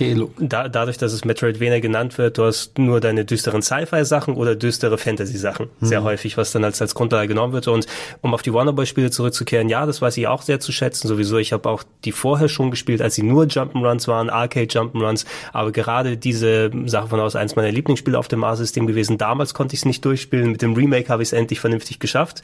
Äh, wunderbare Optik übrigens bei Wonderboy 3 Remake und schöne Musik haben sie richtig toll gemacht, auch wenn das Level-Design mittlerweile ein bisschen veraltet ist. Halt Master-System-Spiel. Ja, ne? aber finde, hat sich trotzdem da ganz gut gehalten. Das Mega Drive-Ding, das äh, Wonderboy 5 Monster World 3, will ich jetzt sagen, hieß es auch ein sehr, sehr schönes Upgrade, was man mittlerweile auf 1000 Plattformen bekommen kann. Ähm, wir hatten kürzlich einen Speedrun hier zu Monster World 4. Ähm, du hattest du, du hattest noch mal auch mal gespielt, Fabian, ne? Das ist das mit dem Mädchen und dem Mit Ascha, genau. Wie der Pepe-Logo, Vogel heißt. genau, der dann auch bei Monster Boy Das aufgetaucht habe ich ist. auch durchgespielt. Ähm, Finde ich auch okay, aber ich glaube davor, das hat mir ein bisschen besser fast noch gefallen. Das Monster World 4 finde ich, also alle Spiele kann man eigentlich empfehlen. Monster World 4 ist ein bisschen weniger nonlinear. Du hast Ja. da auch eine Hub-Welt mit abgetrennten Dungeons, ne, als verglichen mit dem vorher. Und Monster Boy, ähm, spiel's weiter, Ede. Ich komme vielleicht noch mal dazu, wenn sich die Gelegenheit bietet ähm, und äh, hoffe, kann hier und da ein bisschen Expertise machen. Ich bin, ich habe gesagt, ich bin froh, dass ich es nicht hier durchgespielt habe, weil es A, recht knackig ist, gerade ähm, was da später die ähm, Jump'n'Run-Skills und, und Sachen, die du mit dem Control und den Charakteren anstellen musst, mit Instant-Switching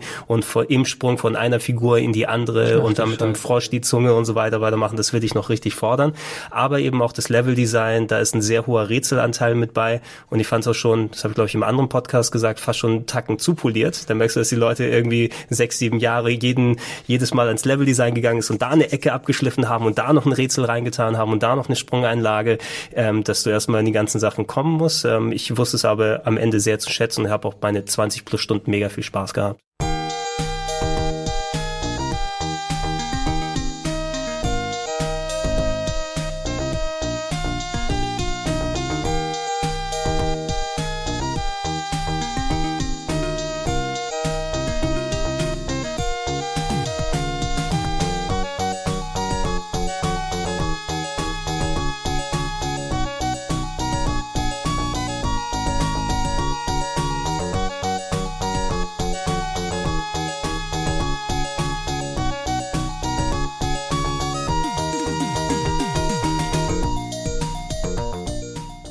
Ich würde gerne noch mal reinschmeißen, die ist eine Serie, die ein bisschen hier immer untergeht, aber im Grunde kann man sie auch in den Metroidvania-Bereich ein bisschen reinpacken, ist die Ys-Serie, also YS. Ys haben früher viele Leute noch mal gesagt. ist Ähm, es nicht so?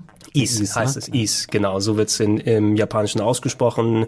Ähm, kann man zusammenfassen im eher, es ist Legend of Zelda mit mehr Fokus aufs Kämpfen und weniger aufs Rätseln. Du hast jetzt keine klassischen Schiebepuzzles überall und solche Sachen oder äh, tausende Schlüssel, die du benutzen musst, aber vieles da auch Metroidvania-Style-Progression bei den vielen alten Spielen als auch bei den Neuauflagen drin. Ähm, finde da die Boots, mit der du über Lava laufen kannst, um da in eine neue Gegend zu kommen oder da der berühmte Doppelsprung, sehr skillige Bosskämpfe und, und Gegnersachen und, und äh, Waffen, die man benutzen kann. Und da gibt's auch ohne Ende Titel, die man auf vielen Plattformen spielen kann. Ich habe hier ein paar Empfehlungen wie Aus in Felgana würde ich auf dem PC sehr empfehlen. Ark of Napishtim ist East 6, was auf der PS2 und anderen Sachen rausgekommen sind.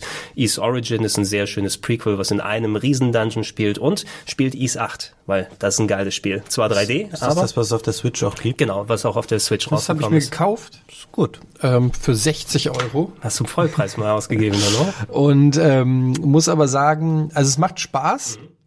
Allerdings ist es schon wieder so an meiner JRPG Nippon Grenze. Ähm, so wie die Charaktere so drauf sind, ähm, schon sehr kindliches JRPG Charaktere, so mit dem, mit der großbusigen, kichernden Heldin und dem äh, besten Kumpel, der irgendwie ein Muskelkoloss ist und der Held, der, so ein gute bisschen, Dogi. Ja, es ist alles so ein bisschen. Durch Wände. Ja, ja, es ist nicht schlecht und ich, ich weiß ja auch, dass es viele Leute gibt und ich mochte es ja früher auch sehr, aber es ist so, es ist so gelernt schon und so ein bisschen, ja, habe ich es halt auch schon wirklich hunderttausend Mal gesehen. Ähm, es ist dann tatsächlich das Kampfsystem und das, äh, da- das was einen irgendwie bei Laune hält. Ähm, ich habe tatsächlich sehr viele Zwischensequenzen mittlerweile schon über über äh, skippt, weil ich das nicht mag, wenn ich zwei Minuten spiele und dann fünf Minuten ähm, Zwischensequenzen kommen und dann kommen noch mal 50 und dann schlafen die alle ein am Camp und dann wachen sie auf und genießen den Morgen und ich denke mir einfach, komm, brich auf, ich weiß, ich will in den Dungeon. Ja, generell das Camp und die Quest-Struktur und dass du da eben auch immer so Siedlungen hast, die du ausbauen kannst, das übersteigt für mich auch schon ein bisschen die Komplexität, die ich jetzt für mich von einem Metroidvania erwarte. Da will ich eher, okay, ich mache das an und zwei Minuten später kann ich losspielen. So die, ich finde, das ist ein gutes Spiel, das Ease, mir macht das richtig Spaß, aber das hat einen sehr, sehr viel äh, breiteren Aufbau obendrauf, da muss man sich schon richtig Zeit Ein richtiges nehmen. RPG Wäre halt wär auch, auch für ne? mich jetzt nichts, wo ich jetzt direkt gesagt hätte, ich würde das als Metroidvania wahrnehmen, weil es so viel am hat. Ich habe immer so ein bisschen Metroid Prime Flashbacks bekommen an vielen Stellen. Also ähm, ja, die Cutscenes sind auch häufig vorhanden, sind schon sehr Anime, das stimmt, ähm, sind ein bisschen häufiger am Anfang und am Ende und äh, der Hauptteil wird dann auch mehr vom Gameplay angenommen, aber ist auch vollkommen legitim, die wegzuklicken, weil einfach die Welt erkunden, da die verschiedenen Waffen durchzuprobieren, die Skills zu mitbekommen, neue Gebiete freischalten. Äh, ich habe mich damals richtig äh, reinsaugen lassen bei dem Spiel und richtig bei mir, hat sich das so ein bisschen gewandelt, ähm, einfach glaube ich auch, dadurch, dass ich nicht mehr so viel Zeit habe zum Zocken, weil ich habe früher, weiß ich noch, das war Luna Silverstar ähm, und auf Mega-CD gezockt und ich war so geflasht, weil du irgendwie bei, äh, müsst ihr mal drauf achten, wenn ihr es irgendwann mal wieder spielt, du kannst bei Luna mit, glaube ich, jedem NPC kannst du drei oder vier Mal labern und es kommt jedes Mal was anderes. Und das hat mich so geflasht, das hat mich bis, bis heute hat mich das geprägt, dass du immer hingehen kannst und ich habe dann natürlich bei jedem NPC so lang gedrückt, bis es sich irgendwann wiederholt hat, was die sagen. Und diese Liebe zum Detail, dass die wirklich jeden, irgendwo in einer scheiß Taverne in irgendeiner unbekannten Stadt steht einer und kannst fünfmal mit dem labern. Das hat mir so gut gefallen. Und ich habe das alles gemacht. Ja, weil ich auch immer Angst hatte, irgendwas zu verpassen, irgendeinen Hinweis, irgendein Item, irgendwas. Und ähm, habe die sehr, sehr gründlich gespielt, die Spiele. Und heutzutage packe ich das nicht mehr. Heute will ich von keinem mehr irgendwas, ich will vollgelabert werden. Jetzt laber mich nicht an! Äh, Wirklich, bei egal welchem Spiel, auch bei Witcher, wo die sich ja so richtig Mühe geben mit den Zwischensequenzen, was ja Teil des Spiels ist, ja, wie toll das synchronisiert und inszeniert ist. Ich skipp alles durch, lass mich in Ruhe, ich will einfach nur ein Schwert finden. Deshalb ist für mich Diablo noch so ein so ein Spiel, was ich mag, weil das nervt dich nicht mit irgendwas, sondern du spratzt einfach nur Gegner platt und kriegst Items und Loot. Oder Monster Hunter, wo, wo da wird auch nicht gelabert, sondern da wird einfach nur gekämpft und gesammelt, gekämpft und gesammelt. Und für, für alles andere habe ich keine Zeit mehr. so ungefähr. Es ist leider ein bisschen schade, weil da geht natürlich von vielen Spielen auch so ein bisschen die Essenz dadurch verloren. Ja, Gerade bei so JRPGs. Du, du musst dich ja nicht anpassen. Ich meine, jeder kann für sich selbst ja finden, welche Spiele mag. Und es gibt sehr viel äh, redelastige als auch weniger redelastige Spiele, sodass man sich auch da Aber man, es geht mir halt viel durch die, die Lappen, meine ich halt. Weil zum Beispiel Persona 5 hat mir vom Spiel her sehr viel Spaß gemacht. Das wird dich umbringen, wenn aber du das es hat komplett irgendwann, durchspielen müsstest. irgendwann habe ich es zur Seite gelegt, weil ich gedacht habe, okay, ey Leute, es ist einfach, das ist eine Lebenssimulation hier. Es ist, ich kann jetzt nicht dem jungen Knaben hier von morgens bis abends, wie er ins Bett geht, wie er morgens sich die Zähne putzt, wie er auf, zur Schule fährt. Das ist, es ist cool gemacht und ich finde das Kampfsystem geil. Ich finde die, alles an dem Spiel finde ich eigentlich geil, aber ich kann mich darauf nicht einlassen. Ich habe jetzt zwei Stunden Zeit und in den zwei Stunden ist nichts passiert. Gibt bestimmt noch eine Version davon, die irgendjemand gehackt hat, dass der ganze Part raus ist. Ich habe neulich ähm, Zwei Stunden lang das 20 Minuten Version. wollte ich das Spiel Actraiser spielen. Das ist ein Super Nintendo Spiel, was so eine Mischung ist aus God Game und ähm, Action-Spiel. Und da gibt es eine Version von, die Leute zurechtgehackt haben. Da ist der ganze Simulationspart einfach komplett rausgeschnitten. Da folgt Action-Level auf Action-Level einfach. Und sowas brauchst du wahrscheinlich für Persona, dass dir so jemand was Oh, baut. Kann mir jemand in ActRaiser 2 die Stadtsimulationsparts reinpacken, weil da haben sie mir gefehlt, ehrlich Das wäre ein gesagt. tolles Spiel gewesen, wenn es das noch gehabt hätte. wenn es das noch gehabt hätte. Nee. Ähm, ja, wir haben mal über die, die großen Serien gesprochen. Ich habe hier noch eine Handvoll ähm, aktuellerer Titel, zumindest ähm, von denen, die aus dem Innenbereich gekommen sind. Wir müssen nicht über jedes in Ausführlichkeit sprechen, aber jeder von uns hat da bestimmt seine Lieblinge mit bei. Eine der ganz großen Initialzündungen, und da habe ich auch zuletzt noch mal einen Beitrag gemacht, ist gerade aktuell auch ähm, im Sale auf der Nintendo Switch ähm, für die Hälfte des Preises oder 30 Prozent weniger. Cave Story gab es 2004 auf dem PC, eins der ähm, ja, der Prototypen des modernen Indie-Metroidvanias. Eine Person hat mehrere Jahre dran gesessen und quasi seinen, seinen Liebesbrief zu Metroid gebaut mit einem kleinen Männchen, was in einer Wolkenstadt unterwegs ist und mit sprechenden Hasen, die mit äh, großen Kanonen wegballert. Ähm, sehr unterhaltsam damals gewesen. Ich finde, ja, genau, du hast es schon sehr schön erklärt. Es ist halt wirklich so der Punkt, wo das dann wieder sehr stark losging, einfach weil Leute gesehen haben, hey, das hat eine Person alleine gebaut und es wird ein Riesenhit. War- Lag natürlich auch daran, dass es, glaube ich, am Anfang immer kostenlos vertrieben wurde. Das Ja. wurde nicht verkauft. Ich hatte es bei mir Beginn. damals im Internetcafé auf die Rechner installiert, damit die Kids dann spielen können. Ja, das kostet nichts, pack mal drauf. Ähm, ich musste das häufiger anfangen. In den letzten, ist jetzt schon 15 Jahre altes Spiel. Ich habe es mittlerweile auch mal durchgespielt. Ähm, das sieht halt am Anfang, das sieht eher zweckmäßig aus. So die ganzen Charaktere ist alles ziemlich weird mit den ganzen Häschen, die es gibt und den und den Professor und all die, also weiß nicht, ich fand es auch nicht so initial so super einladend, das Spiel, aber es ist richtig cool und wenn man bedenkt, ähm, dass das eine Person gemacht hat, ist es umso beeindruckender. Das kann man sich auf jeden Fall mal geben. Was ist denn so der übliche Preis heutzutage? Was kostet die Switch-Version jetzt? Die Switch-Version, also die, es sind Upgrades mit dazu gekommen. Ursprünglich, du kannst es als Freeware noch für alle möglichen Systeme bekommen. Gibt's auf den Raspberry Pi Geräten kannst du spielen. Es sind Ports fürs Mega Drive und Taschenrechner gekommen. Also man wird es überall spielen können for free, wenn man den mag. Auf der Switch müsste man momentan, glaube ich, 30 Euro ausgeben für die Plus-Version, was ein bisschen viel ist, finde ich. Mit ein bisschen Discount kann man sich's geben, aber dafür in 16 zu 9 mit ähm, neuen Upgrades, alternative Optik. Gibt eine 3DS-Version, die komplett 3D-Optik bekommen, also Polygon-Optik und man kann sich seine Version schon selber aussuchen. Ähm, wenn man sich nicht ganz sicher ist, ladet euch runter die Echse und probiert's aus. Ich finde der, also zuerst, als es rauskam, es hat so einen sehr PC-mäßigen Look. Es ist so 2D-Dings, wo du aber siehst, okay, da haben keine Leute, ähm, das ist nicht aus Japan und da haben keine Leute dran gearbeitet, die jetzt so ein mega krasses Gefühl für Wo ist es ein Ästhetik Japaner, hatten. der es gemacht hat? Es ist, oh, sorry, Es ist ein- es ist ein Japaner, aber der hat eben Aber es sieht sehr westlich aus. Ja, jetzt habe ich was richtig Dummes gesagt, weil ich finde nämlich, es sieht eher aus wie so PC-Frühspiele aus den 90er, wie so Commander Genau. Keen oder so. So sieht das ungefähr aus. Deshalb habe ich zum Beispiel nie gezockt, weil das ähnlich wie Axiom Ver, Ver ähm, das spricht mich optisch einfach null an. Das sieht aus wie, wie so ein Amiga-Spiel oder so, äh, Turrican, ähm, was ich auch nie mochte.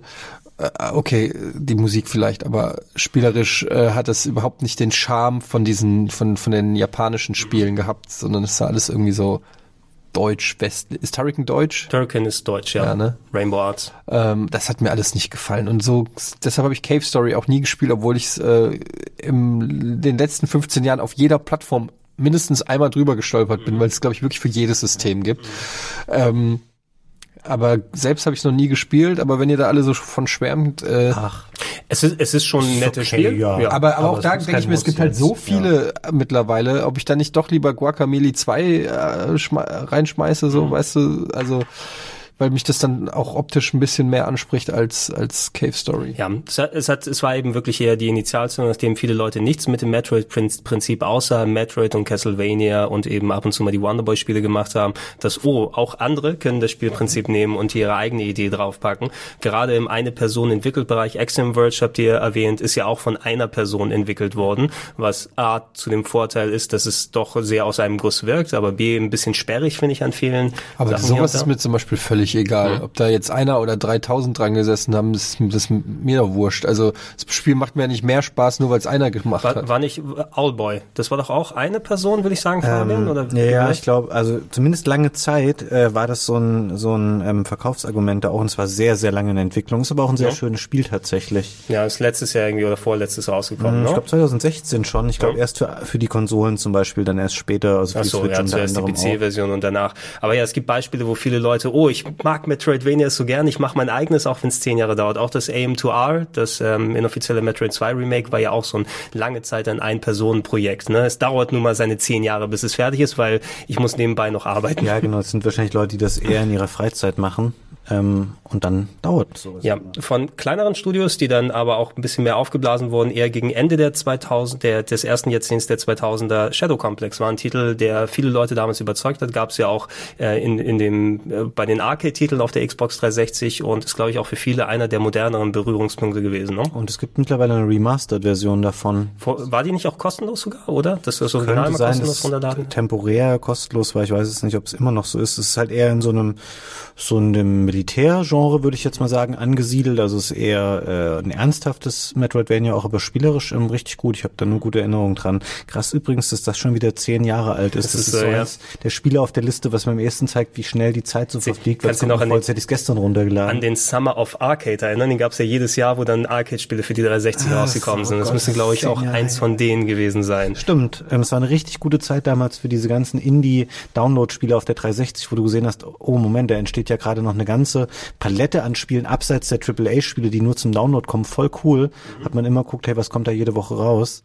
Ich würde auch als, als zum Beispiel herausragender Titel FEZ, F-E-Z, ähm, was, äh, wo du quasi ein kleines Männchen durch ähm, eine große zusammenhängende Welt gesteuert hast, wo du auch das, was war das Gimmick, dass du die Welt drehen kannst irgendwie, Ja, ne? die konnte man um 90 Grad Schritten drehen, diese eigentlich als 2D existierende oder in 2D existierende Welt. Aber irgendwas, also ich habe das Spiel nie durchgespielt. Vielleicht war mir das schon zu Es kompliziert. war doch so, also es, ich habe es auch damals gespielt. Ich weiß auch nicht, ob ich es ganz durchgespielt habe, aber es hat sehr viele Lorbeeren abbekommen, einfach vom Stil her und von der Idee, dass du die Welt drehen kannst. Aber ich glaube, der Charakter ist statisch geblieben, so dass du in verschiedene Räume reingekommen bist, indem du die Welt um den drumherum gedreht hast. Und anstatt dass du so klassische Progressionen immer wieder machst und äh, war ein sehr verschachtelter und beliebter Titel, ist mittlerweile natürlich auf Steam und anderen Plattformen erhältlich, wenn man sich gerne nochmal geben will. Ein Fast 2 gab es leider nie, weil der Entwickler dann irgendwann keinen Bock mehr hatte. Ja, das war ähm, Phil Fish, ne? Der Ja. dann aber mittlerweile, der hat auch noch andere Spiele danach gemacht dann, ne? Hat er eins? Ich weiß es Ja, nicht. Der, der hatte sich zurückgezogen, so theatralisch Ach, damals, der, das es weiß gab ich doch noch. dieses eine relativ bekannte Spiel von ihm sogar noch für die, was es auch für PS4 und sowas gibt. Müsste ich dann nochmal checken, aber nichts in, in dem Sinne hier aus. Ähm, wenn ich mir weiter Sachen angucke, das Elysian Tale habe ich selber nie gespielt, habe ich aber in der Steam-Liste seit 500 Jahren drin. Auch ein Spiel von einer Person mit äh, anthropomorphen Tieren als Hauptcharaktere. Andere würden Furries sagen. Soll aber auch ganz gut sein. Rogue Legacy ist aber ein sehr schöner Titel gewesen, 2013 Oh. rausgekommen. Oh, Würd, würdest du das als Metroidvania erzählen, Fabian, Ähm. oder? Durch die ähm, random Natur, die es hat? Genau, das ist der Punkt. Also einmal nochmal, um das noch abzuschließen. Ich habe mich vertan. Ich habe das verwechselt mit ähm, mit Jonathan Blow, der später noch dieses ähm, Rätselspiel Ähm, gemacht hat, dessen Name mir gerade nicht einfällt. The ja, Witness, ne? aber Phil Fish hat scheinbar wirklich nichts mehr gemacht. Ich habe auch überlegt, ob Spiele wie Rogue Legacy oder zum Beispiel aktuell auch Dead Cells, solche Geschichten, ob das ähm, für mich zu Metroidvania zählt, weil es natürlich ähm, dem Sinn nach, was man da macht und auch wie es aussieht, erfüllt es die Kriterien, aber es hat keine bewusst gestaltete Welt, die in sich immer gleich ist, sondern es wird halt random generiert. Ja, du, du bei Dead Cells eignest du dir auch Fähigkeiten an, die du dauerhaft behältst. Auch das ist ja ein Merkmal, dass ähm, es nicht mehr so ist wie zum Beispiel bei Super Mario vorher, dass du ein Sternchen sammelst, bist kurz unverwundbar und dann verlierst du das wieder, sondern du eignest dir Fähigkeiten an, die du behältst in der Regel und damit ähm, auf Dauer irgendwie besser wirst und vielseitiger äh, das kommt da alles drin vor, aber dieser oftmals ähm, beliebige Aufbau der Welt, ähm, die haben für mich ein bisschen anderen Charakter, diese Roguelike oder Roguelite. Da fehlt, da fehlt eben dann der, ich äh, kann das auf dem Punkt durchgearbeitete Leveldesign erkunden und dann richtig äh, versuchen, die Rätsel zu lösen, die mir vorgesetzt sind. Du hattest ja auch so negative Upgrades bei Rogue Legacy, ne? Dass du irgendwie, die vorherige Generation hatte äh, Kurzsichtigkeit und deshalb siehst du Sachen oder Oh hatte, ja. ist farbenblind und auf einmal ist das ganze Spiel schwarz-weiß. Äh, Genau, du hast, es gab da so äh, gute und schlechte Perks und manchen war es echt so, da konntest du das Spiel eigentlich direkt dann wieder neu starten. Sehr gute Perks, schlechte Perks. An sich aber Rogue Legacy mochte ich sehr gerne das Spiel. Ähm, aber ich weiß nicht, es war für mich nie Metroidvania. E- Ede, du hast äh, Guacamole erwähnt, ne? Der erste Teil, ich dachte auch, das ist doch erst kürzlich gewesen. Nein, 2013 ist der erste Teil rausgekommen, inklusive des Game One Beitrags, wo ich nahe gesehen habe, ach, da ist meine Wrestling-Maske, könnt ihr gern behalten im Nachhinein. Ich glaube, das waren doch die die ähm, Luchador-Köche oder Die so. wolltest du auch nicht mehr haben danach. Nee, ich war bei diesem ich- live dabei mit verstehen. Ian und äh, Simon. Wer Metroidvania sagt, der sagt Metroid und Castlevania. Und wer Guacamole sagt, meint nicht nur Metroidvania, also Metroid und Castlevania, sondern auch Beautiful Joe, Outland, Portal, Super Meat Boy. Hier, und Hühner in Mexiko. Das wollte ich vielleicht noch sagen. Ja, dann mach halt nochmal, sorry. Und Hühner in Mexiko. Du siehst es nicht selber. Ja, du musst jetzt mit leben! Ich kann's nicht mehr ändern! Die haben da volle volle Pulle in das Hack reingeballert. Richtig, das war Aber in der Küche in der im Haus Nummer 11. Guacamole. Metroidvania mit mexikanischen Wrestlern oder mexikanischen Wrestler als Hauptcharakter. Ähm, hast du es länger gespielt, Eda? Ich habe es, glaube ich, sogar fast durchgespielt. Ähm, und habe irgendwann ein bisschen die Motivation verloren. Also macht schon Spaß, ist auch sehr lustig, ist eigentlich so wirklich ein typisches Metroidvania, großes Labyrinth, hat auch diese Karte, schaltest Fähigkeiten frei, mit denen du dann weiterkommst. Ähm, irgendwie hat, hat mich der Grafikstil nach einer Zeit ein bisschen genervt. Also irgendwann war es, war man so ein bisschen satt gesehen und auch das Kampfsystem mit diesem, was ja eher so Beat'em-up-mäßig ist, also dass du prügelst und kannst die werfen. Das hat am Anfang hat mir das Spaß gemacht, aber das hat sich irgendwie für mich nicht so äh, über ein ganzes Spiel ähm, dann gerettet. Du konntest dann irgendwie neue Moves freischalten und dafür dann Sachen finden, aber das ist dann, wie so oft bei so Move-Freischalter-Spielen, ist es dann so, du kriegst da 250 Moves, aber benutzt eh immer nur die gleichen drei.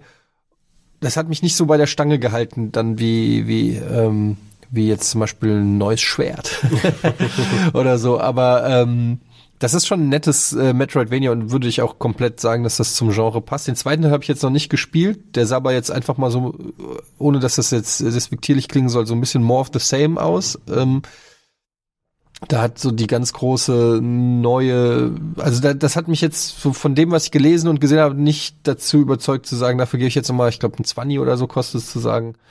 Ähm, aber muss jetzt nochmal direkt ran. Da hat man sowas wie SteamWorld Dick, was dann nochmal so ein bisschen mit dem Greifhaken und dem und dem Schaufeln und so, das hat dann dann nochmal ein paar neue, frischere Sachen reingebracht, die mir besser gefallen. Ja, um da nochmal vorzugreifen, wir waren gerade so im Bereich so ab Jahr 2012, 2013 gekommen, ab dann kannst du sagen, regelmäßig gibt's jedes Jahr fast ein halbes bis ein Dutzend unterschiedliche Metroidvanias, die du spielen kannst. Es ist einfach eine richtige Explosion seitdem gewesen und auch viel sehr Gutes mit dabei. Auch teilweise Sachen, wo ich finde, dass die ein bisschen nicht unbedingt zum Metroidvania zählen, die da reingeschmissen werden. Ich sehe zum Beispiel häufig Shovel Knight, dass es damit reingepackt wird und ich finde Shovel Knight ist zwar ein sehr schönes Spiel im NES-Stil, fast schon so ein bisschen dezente Mega Man-Anleihen, die dabei sind oder DuckTales oder was auch immer vom NES, aber ich finde zum Beispiel, das ist kein Metroidvania für mich. ist ne? kein Nee, würde ich da jetzt auch nicht sagen. Klar, du kannst in die Level nochmal zurückgehen, dann über die Weltkarte später, aber das finde ich ist, ähm, nee, passt Das sind auch, da das sind für mich klassische Geschicklichkeitsspiele, Ja, auch sowas eben, wie ne? ähm, nicht Old Boy, sondern was ist das, was jetzt auch so gefeiert wurde? Celeste. Das ist für mich auch kein Metroidvania. Das ist ein Das, ist, ein, das ist ein Geschicklichkeitsspiel, so in dem Sinne. Und ähm, klar sehen die teilweise, auch Mega Man ist ja auch kein Metroidvania. So. Ähm, also insofern nicht alles, was scrollt und schießt, aber wo man zum Beispiel drüber streiten kann, ob es ein Metroidvania ist, ist äh, Salt and Sanctuary. Das ist zum Beispiel auch dann schwierig, ne? Also wir, wir haben ja über Dark Souls gesprochen und Salt and Sanctuary ist ja quasi Dark Souls, aber eben auf diese Metroidvania 2D-Ebene dann gemacht. Du hast die typische Progression, das ist teilweise eben auch ähm, viel mit deinen Skills und mit welchen Gegnern du besiegt hast und was du für, für ein Schwert hast und wie du die Gegner besiegen kannst. Ich würde mir ja noch ein bisschen sträuben. Ich habe nicht das klassische Metroidvania-Gefühl dabei. Ne? Es ist halt, es ist halt vom Kampfsystem, es ist halt eher langsam und, und schwerfällig verglichen mit, mit sowas wie jetzt auch Symphony of the Night, ist aber schon, also ich würde durchaus, wenn mich jemanden treffen würde, dem Symphony of the Night mega Bock gemacht hat, würde ich durchaus sagen, schau dir mal Assault, on, Assault and Sanctuary ein, zumal es auch nur ein Mann, glaube ich, programmiert hat, oder war, ich, zwei. es war- Ich dachte, das spielt keine Rolle. ja, deshalb wollte ich ja gerade für euch sagen. Es waren, glaube ich, ein, äh, ein, ein Ehepaar oder zumindest ein Paar haben es gemeinsam Ja. gemacht, wo sie noch, leider haben sie keine Leute zum Übersetzen dazu geholt. Will ich übrigens empfehlen. Oh ja, ne? ganz schlimme Das, Übersetzung. das war großartig. Löscht die Patches, wenn ihr die PS4-Version habt und erlebt mal die erste von äh, Google Translator übersetzte Variante. Ihr lacht euch scheckig.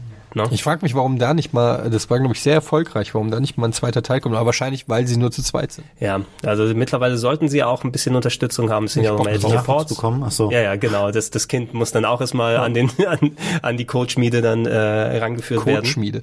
Ja, ähm, das ist aber jetzt auch schon wieder, glaube ich, doppeldeutig. fünf, fünf Jahre alt oder so. Doppeldeutig. Ne? Äh, ist es fünf? Nee, 2016 hätte ich jetzt gesagt, ne? Drei Jahre. Keine ungefähr. Ahnung, und, gibt es auch für Switch eigentlich? Nee, ne? Sword and Sanctuary soll, glaube ich, rauskommen. soll rauskommen, ne? Guacamole 2 gibt's aber jetzt dafür, habe ich gerade nachgeschaut. Deswegen habe ich es nämlich noch liegen lassen, als es im letzten Sommer rauskam für PC Schön auf der und Switch. PS4. So mach ich's ja, das ist halt ein Spiel für die Switch einfach. Ja. Also, So mache ich Metroidvania- so mach ich's mittlerweile auch, dass ich einfach gucke, wenn ein Spiel für die Switch rauskommt, dann warte ich einfach noch ein es sei denn, es ist so ein AAA-Spiel vom Schlage eines Doom oder Ja. Wolfenstein. Da sage ich persönlich, brauche ich jetzt nicht diesen sehr zurechtgestutzten Switch-Port, aber für solche Spiele, die technisch nicht so anspruchsvoll sind, Ja, ist es gut geeignet. Metroidvania ist eben eh allgemein ein Genre, was sowohl sehr gut am Fernseher als auch auf Handhelds funktioniert, ne? Weil du kannst es so mitnehmen, kannst kurz mal ein bisschen Progression machen und du hast nicht diese gezwungenen Wartezeiten dann immer dazwischen, ne? Ich muss übrigens generell sagen, natürlich sind wir drei jetzt alle Fans dieses Gen- Genres, die wir sitzen und kennen viele Spiele. Aber nicht alle. Ich weiß aber nicht, ob das bei euch nicht auch manchmal so war. Jetzt reden wir ja von einem Zeitraum hier, der jetzt schon 25 Jahre ist. Ich habe immer mal Phasen, wo ich merke, okay, ich kann sowas gerade nicht spielen, weil die Spiele sind häufig auch sehr, sehr ähnlich. Und du ja, die haben auch so ein bisschen was Beschäftigungstherapeutisches an sich, weil du genau weißt, okay, das ist so aufgebaut und hier brauche ich später den Doppelsprung, gehe da wieder hin zurück. Und wenn es so ein Spiel ist, was echt nur so MeToo dann ist, wie zum Beispiel, was was ich gar nicht gut fand, war dieses The Mummy Demastered, dieses Mumienspiel, was auch von Way Forward war, aber da habe ich mir gedacht, oh nee, da das musst du echt nicht weiterspielen, weil das hast du schon hundertmal gespielt. Und die Spiele müssen für mich schon irgendwie was bieten, äh, sei es irgendwie neue Mechanik oder einen ganz tollen Look wie Ori, wo wir gleich nochmal drüber sprechen können. Aber manchmal bin ich das Genre auch so ein bisschen über dann so. Absolut. Also da wäre ich auch am Ende nochmal drauf eingegangen, weil ich finde, Metroidvanias, selbst wenn die auch was Neues bieten und toll sind, das ist der Grund, warum ich Hollow Knight noch nicht gespielt habe. Ich habe es bei mir auf der Switch drauf, aber ich bin immer wieder übersättigt, was Metroidvanias angeht. Und ähm, ähnlich wie bei solchen Sachen wie die Phoenix Wright Spiele, sagen wir mal, ne? Die an sich ah, guter Vergleich, ja. ja, Phoenix Wright Spiele oder die Professor Layton Sachen, die dann eben einen sehr speziellen Geschmack haben, wie die ablaufen und wie sie strukturiert sind. Und die spiele ich auch sehr gerne, aber wenn ich sie gespielt habe, dann ist es auch mal gut für ein Jahr oder zwei. Ne? Ja, ich glaube, es kommt halt auch immer drauf an, wie die Schwerpunkte in dem Spiel sind. Ich glaube, bei Metroidvania kann man, zumindest für meinen Geschmack, kann man auch immer sehr viel falsch machen. Ähm, du kann, das sind so kleine Schalter, die du justieren kannst. Zum Beispiel Hollow Knight habe ich auch gespielt, weil es so viele abgefeiert haben. Und ähm, es war mir einfach der, der, der Schwierigkeitsgrad verglichen mit dem Belohnungssystem hat für mich nicht gepasst. Das, was ja Dark Souls äh, so sehr so super hinkriegt, dass du ähm, immer wieder Bock hast, oder auch ein Dead Cells zum Beispiel, wo du immer wieder Bock hast, das Spiel zu spielen, auch wenn es dich mal frustriert, wenn du stirbst. Bei Hollow Knight war ich einfach nur frustriert. Da habe ich, da, ich habe gespielt ein, zwei Stunden lang und hatte keinen Progress in irgendeiner Richtung. Und dann dachte ich mir, okay, what the fuck? Ich habe gerade zwei Stunden ähm, komplett verloren. Ich bin exakt am gleichen Punkt, weil du auch nicht, bei Dark Souls war es zumindest dann zum Beispiel so, dass du besser wurdest. Du konntest das Kampfsystem besser oder so, ja. Und selbst wenn du Street Fighter zwei Stunden aufs Maul kriegst, wenn du online zockst, ähm, du wirst besser. Bei Hollow Knight ist das Kampfsystem aber nicht so komplex, dass du wirklich besser wirst, sondern es ist einfach teilweise fucking unfair, weil irgendeine Scheiße von der Decke fällt, die du vorher nicht siehst und auch nicht kanntest und bist einfach tot und musst den ganzen Weg nochmal laufen. Und lauter so komische Designentscheidungen. Und ich glaube, wenn man bin mir sicher, dass die Leute sich nicht irren, dass wenn du das erstmal überwindest und stärker wirst und so, dass es dann besser klappt, aber das hat mir irgendwie ähm, gefehlt. Und so siehst du eben bei ganz vielen Metroidvanias, kann es dann eben auch sein, ob es die Grafik ist, so wie bei Cave Story, oder ob es der Schwierigkeitsgrad ist. Das kann ein ganz kleines Ding nur sein bei mir, was dann eben dafür sorgt, dass ich dann auch keinen Bock drauf habe. Es muss schon sehr viel kom zusammenkommen, wo ich dann sage, okay, das ist insgesamt eine runde Mischung, wie es funktioniert. Nee, da, da bin ich, da bin ich auch bei dir. Gerade solche Sachen, ich fordere mich ab und zu auch nochmal gern heraus und gerade die Souls-Sachen haben auch ähm, den schönen Flow, wenn du da mal reinkommst. In Sachen Metroidvania, in, um da bei dem Beispiel zu bleiben, Hollow Knight habe ich noch nicht angefangen, aber La Mulana, gab es letztes Jahr La Mulana 2, ist auch so eine Art ein bisschen Rick Dangerous gemischt mit Metroidvania und ähm, Todesfallen, die du nicht absehen kannst, wenn du da auf der linken oder rechten Seite unterwegs bist. Habe ich auf dem Sender nochmal angefangen, den zweiten Teil, der erste ist ja auch schon seit vielen Jahren irgendwie immer einer der Geheimtipps, die du auf Steam dann mitnehmen kannst. Eben wie gesagt, so ein kleiner Rick Dangerous, Indiana Jones-mäßiger ähm, Archäologe, der dann durch verschiedene Höhlen unterwegs ist und zu dann Bosse besiegst, Sachen findest und so weiter. Und das war mir auch einfach zu anstrengend vom Spiel her, dass ich nicht genug zurückbekommen habe, um zu sagen, okay, da beiße ich mich jetzt durch und opfere da ein paar Stunden rein. Ja, Wobei ich mir sehen kann, dass es ein tolles Spiel weiterhin Bei ist. Hollow Knight ist super Grafik, äh, super Grafik, tolles Sounddesign und äh, generell spricht mich das Spiel schon an, aber die, du hast eine Orientierungslosigkeit, wo ich mir denke, das ist doch nicht mehr zeitgemäß. Also Orientierungslosigkeit sollte doch nicht Teil des Gameplays sein. Äh, Also es sei denn, du bist irgendwie in einem Spiel, wo du eine Map basteln musst oder so, aber dann ist es nicht Metroidvania, sondern einfach zu sagen, ja, keine Ahnung, wo du bist und es sieht alles gleich aus und ich sag dir auch nicht, wo du hin musst, ich sag dir nicht, und du findest irgendwo eine Sache, irgendeinen kryptischen Gegenstand, ja, irgendwie das Ei des Gonzales. Fertig, das steht da, mehr steht da nicht. Und du weißt nicht, wo du das fucking Ei des Gonzales aber anwenden musst, hast aber direkt am Anfang 200 Wege, in die es geht, lauter mystische Charaktere. Also da haben sie so ein bisschen auch sich wieder von Dark Souls inspirieren lassen und von anderen Spielen, aber sie kriegen es dann irgendwie nicht so hin, das so weiß ich nicht, organisch in meinem, äh, nach meinem Geschmack so äh, zu machen, dass es, dass das an, wächst mit dir, sondern ich fühle mich dann relativ schnell überfordert und denke mir halt so, okay, nee, Leute, dann, dann halt nicht, dann soll ich halt was anderes. Da, deshalb, ich hatte erst Hollow Knight, es war mir zu nervig, dann habe ich das sympathische SteamWorld Dick 2 runtergeladen und dann habe ich glaube ich, an drei Tagen oder so durchgespielt. Ähm, das hatte natürlich niedrigen Schwierigkeitsgrad, aber das float, das macht Spaß von der ersten bis zur letzten Sekunde irgendwie. Das ist, ähm, da, das ist irgendwie so, wo ich mir sage, okay, warum soll ich mich die ganze Zeit ärgern über ein Videospiel? Ich will ja Spaß haben am Ende des Tages. Das muss man generell den SteamWorld-Spielen mal zugutehalten, dass die alle, die sind irgendwie, haben die alle nicht so einen Appeal, wenn man die sieht, denkt man nicht, oh wow, das will ich mir sofort kaufen, nicht weil ich das so geil finde, aber wenn man sie mal spielt, sind das alles richtig coole Sachen. Hast du mal SteamWorld Heist gespielt? Ja, habe ich jetzt, habe ich angefangen. Ja. Hammer, ich fand das richtig gut, das habe ich auf der Switch auch durchgespielt. Auch schwer teilweise. Ähm, ja.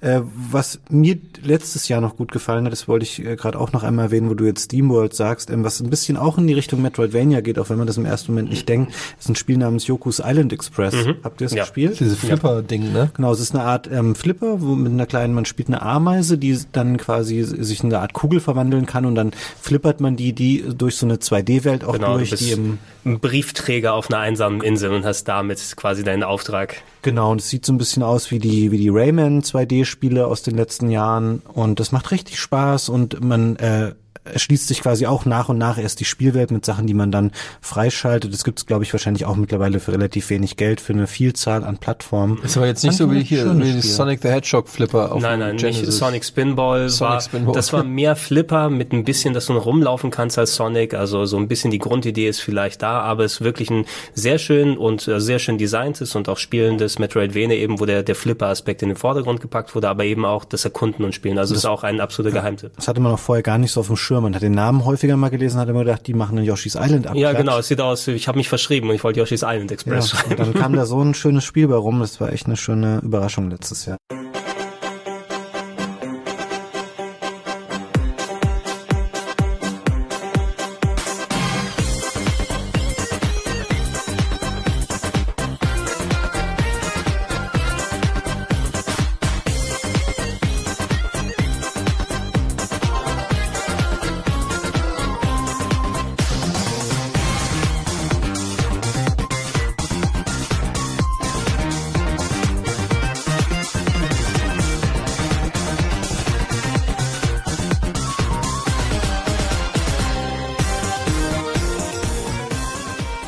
Fabian, die Shantae-Spiele, es gibt acht Millionen davon, ich habe sie nie Ja. alle richtig im Blick. Ähm, Kann man welche davon als äh, Metroidvania bezeichnen? Oder ist es Ähm, mehr viele. straightforward? Die sind auch so ein bisschen wie ähm, die, also ein bisschen wie die Monster Boy und Wonder Boy Spiele, wie neuere davon. Ähm, ich krieg die jetzt auch nicht mehr im Detail alle auseinander äh, dividiert, weil manche dann auch erst später noch für andere Plattformen umgesetzt wurden und pipapo.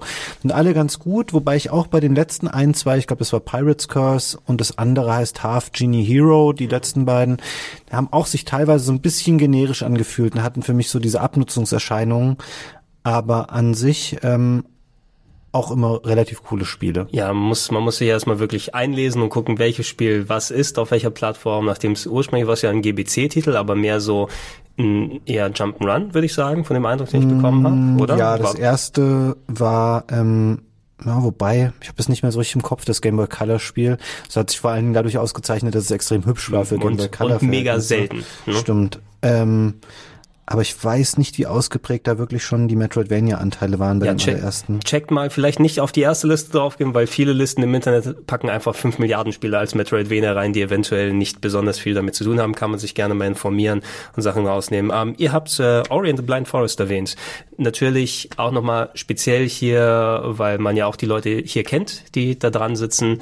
Ähm, Moon Studios, glaube ich, heißen die, ne? Also, und ähm, war auch nicht per se eine Überraschung, weil wir wussten ja schon länger, dass der Titel kommt, aber war mal ein sehr schönes anderes Spiel für Xbox-Plattformen wieder nach langer, langer Zeit. Ne? Ich finde halt, ähm, und Thomas möge mir, äh, Thomas Manner mö- von den Moonstones, den ich sehr gut kenne und der mich schon früh involviert hat in die Entwicklung von Ori and the Blind Forest. Ähm, ich kenne ihn halt schon sehr lange und er wusste, dass ich ein super, ein, rie- ein riesen Super Metroid-Fan bin und äh, hat gesagt, ja, wir arbeiten hier auch an so einem Super Metroid-ähnlichen Spiel und ich soll doch mal ein bisschen Playtesten und ihm mal so ein bisschen Feedback geben. Und das habe ich auch gemacht, hatte schon sehr früh Early Builds von Ori and the Blind Forest, muss dann aber sagen, also so äh, grafisch und so völlig über jeden Zweifel erhaben.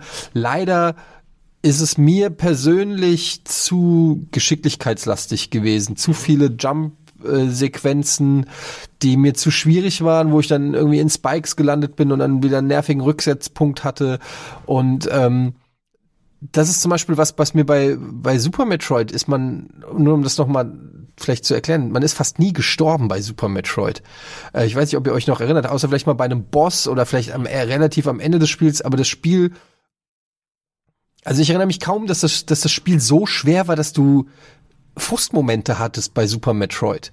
Selbst bei Symphony of the Night, was ein Castlevania ist, was geschichtlich gesehen schon immer sehr schwer ist, äh, wenig Frustmomente. Ähm, das heißt nicht, dass die Spiele mega leicht sind, aber sie sind einfach Sie haben wenig von diesen super nervigen Jump-Run-Passagen. Ähm, sie sind irgendwie, äh, sie geben dir genug Möglichkeiten, schnell wieder auf den Sattel zu kommen. Und bei Ori and the Blind Forest hatte ich doch relativ schnell Frustpotenzial auch. Ähm, was vielleicht auch ein bisschen an so einem, an dem Kampfsystem lag, was, mit dem ich auch nicht so hundertprozentig warm geworden bin. Aber eigentlich ist es schon, also muss ich schon auch objektiv sagen, ein, ein richtig guter Ableger des Genres. Ja, es ist vor allen Dingen, also für mich persönlich fast mit der schönste. Den Stil von Ori kann man gar nicht hoch genug loben und ich bin auch schon echt gehypt ähm, auf das Will of the Wisps, was jetzt auch schon ja lange in der Mache ist für PC und Xbox One. Bei Blind Forest würde ich ähm, auch mit dir d'accord gehen, Eddie, dass äh, ich wollte das gerne echt total lieben und begeistert spielen. Es gab aber auch da ein paar Stellen, wo ich echt auch frustriert war, wo ich total oft gestorben bin.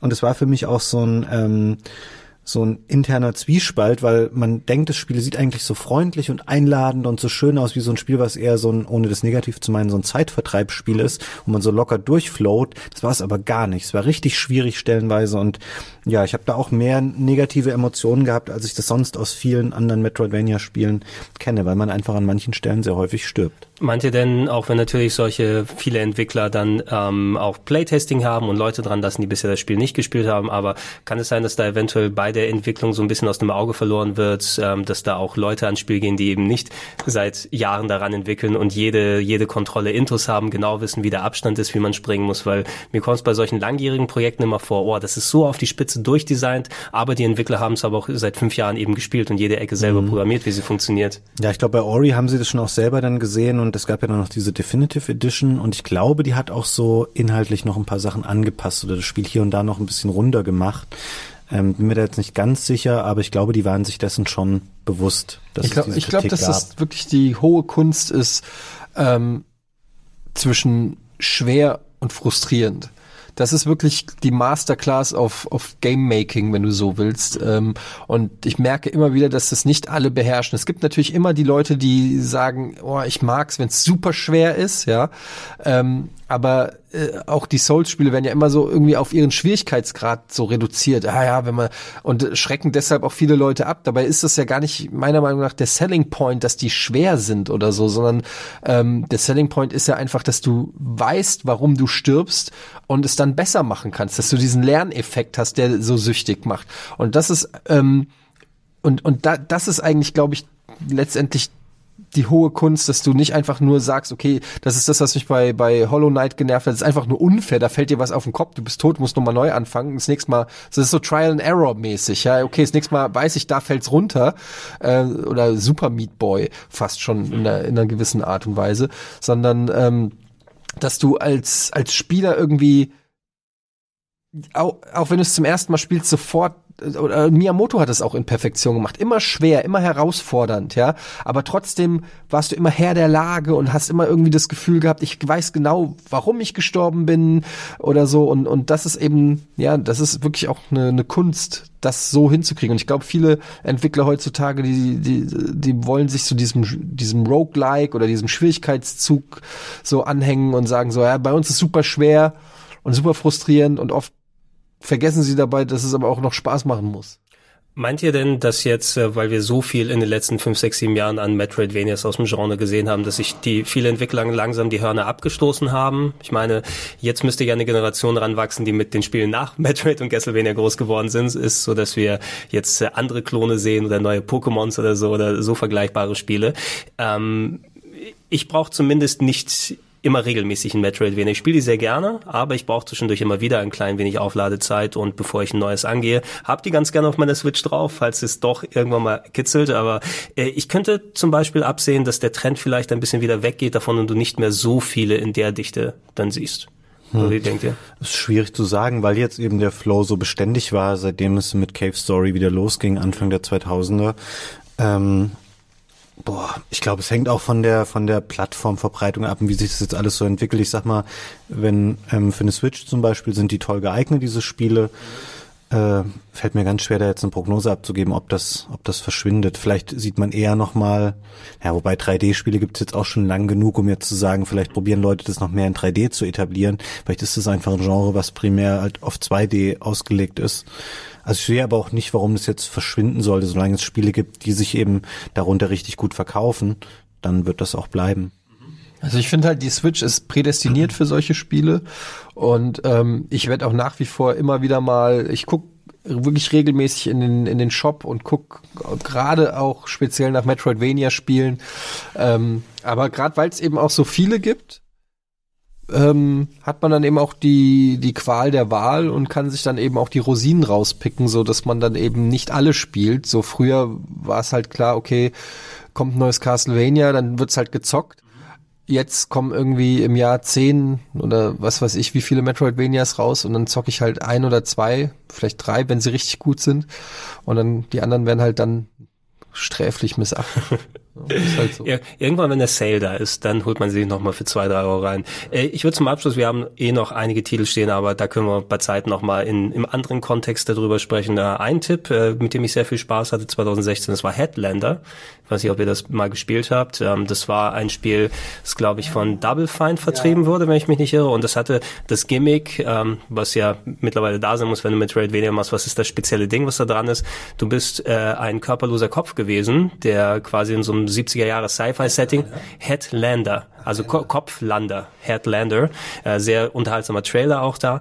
Ähm, Habe ich hier für Game Plus Daily, glaube ich, damals gespielt und auch mal auf dem Sender ein bisschen weiter gezockt und hat so die nötige, äh, ja, nötigen Part an Humor. Das Leveldesign ist ganz cool gemacht und die Idee eben, dass du so ein körperloser Kopf bist, der sich auf andere Roboterkörper draufpacken kann und damit dann äh, Progression machen kann. Also, was weiß ich, da ist ähm, eine Tür, durch die du nicht durch kannst, aber du, dein Kopf äh, hat so eine Art Jetpack unten dran und du fliegst erstmal durch einen Wartungsschacht rüber, um in die andere Ecke zu kommen zum Roboterkörper, der die Tür dann aufmachen kann.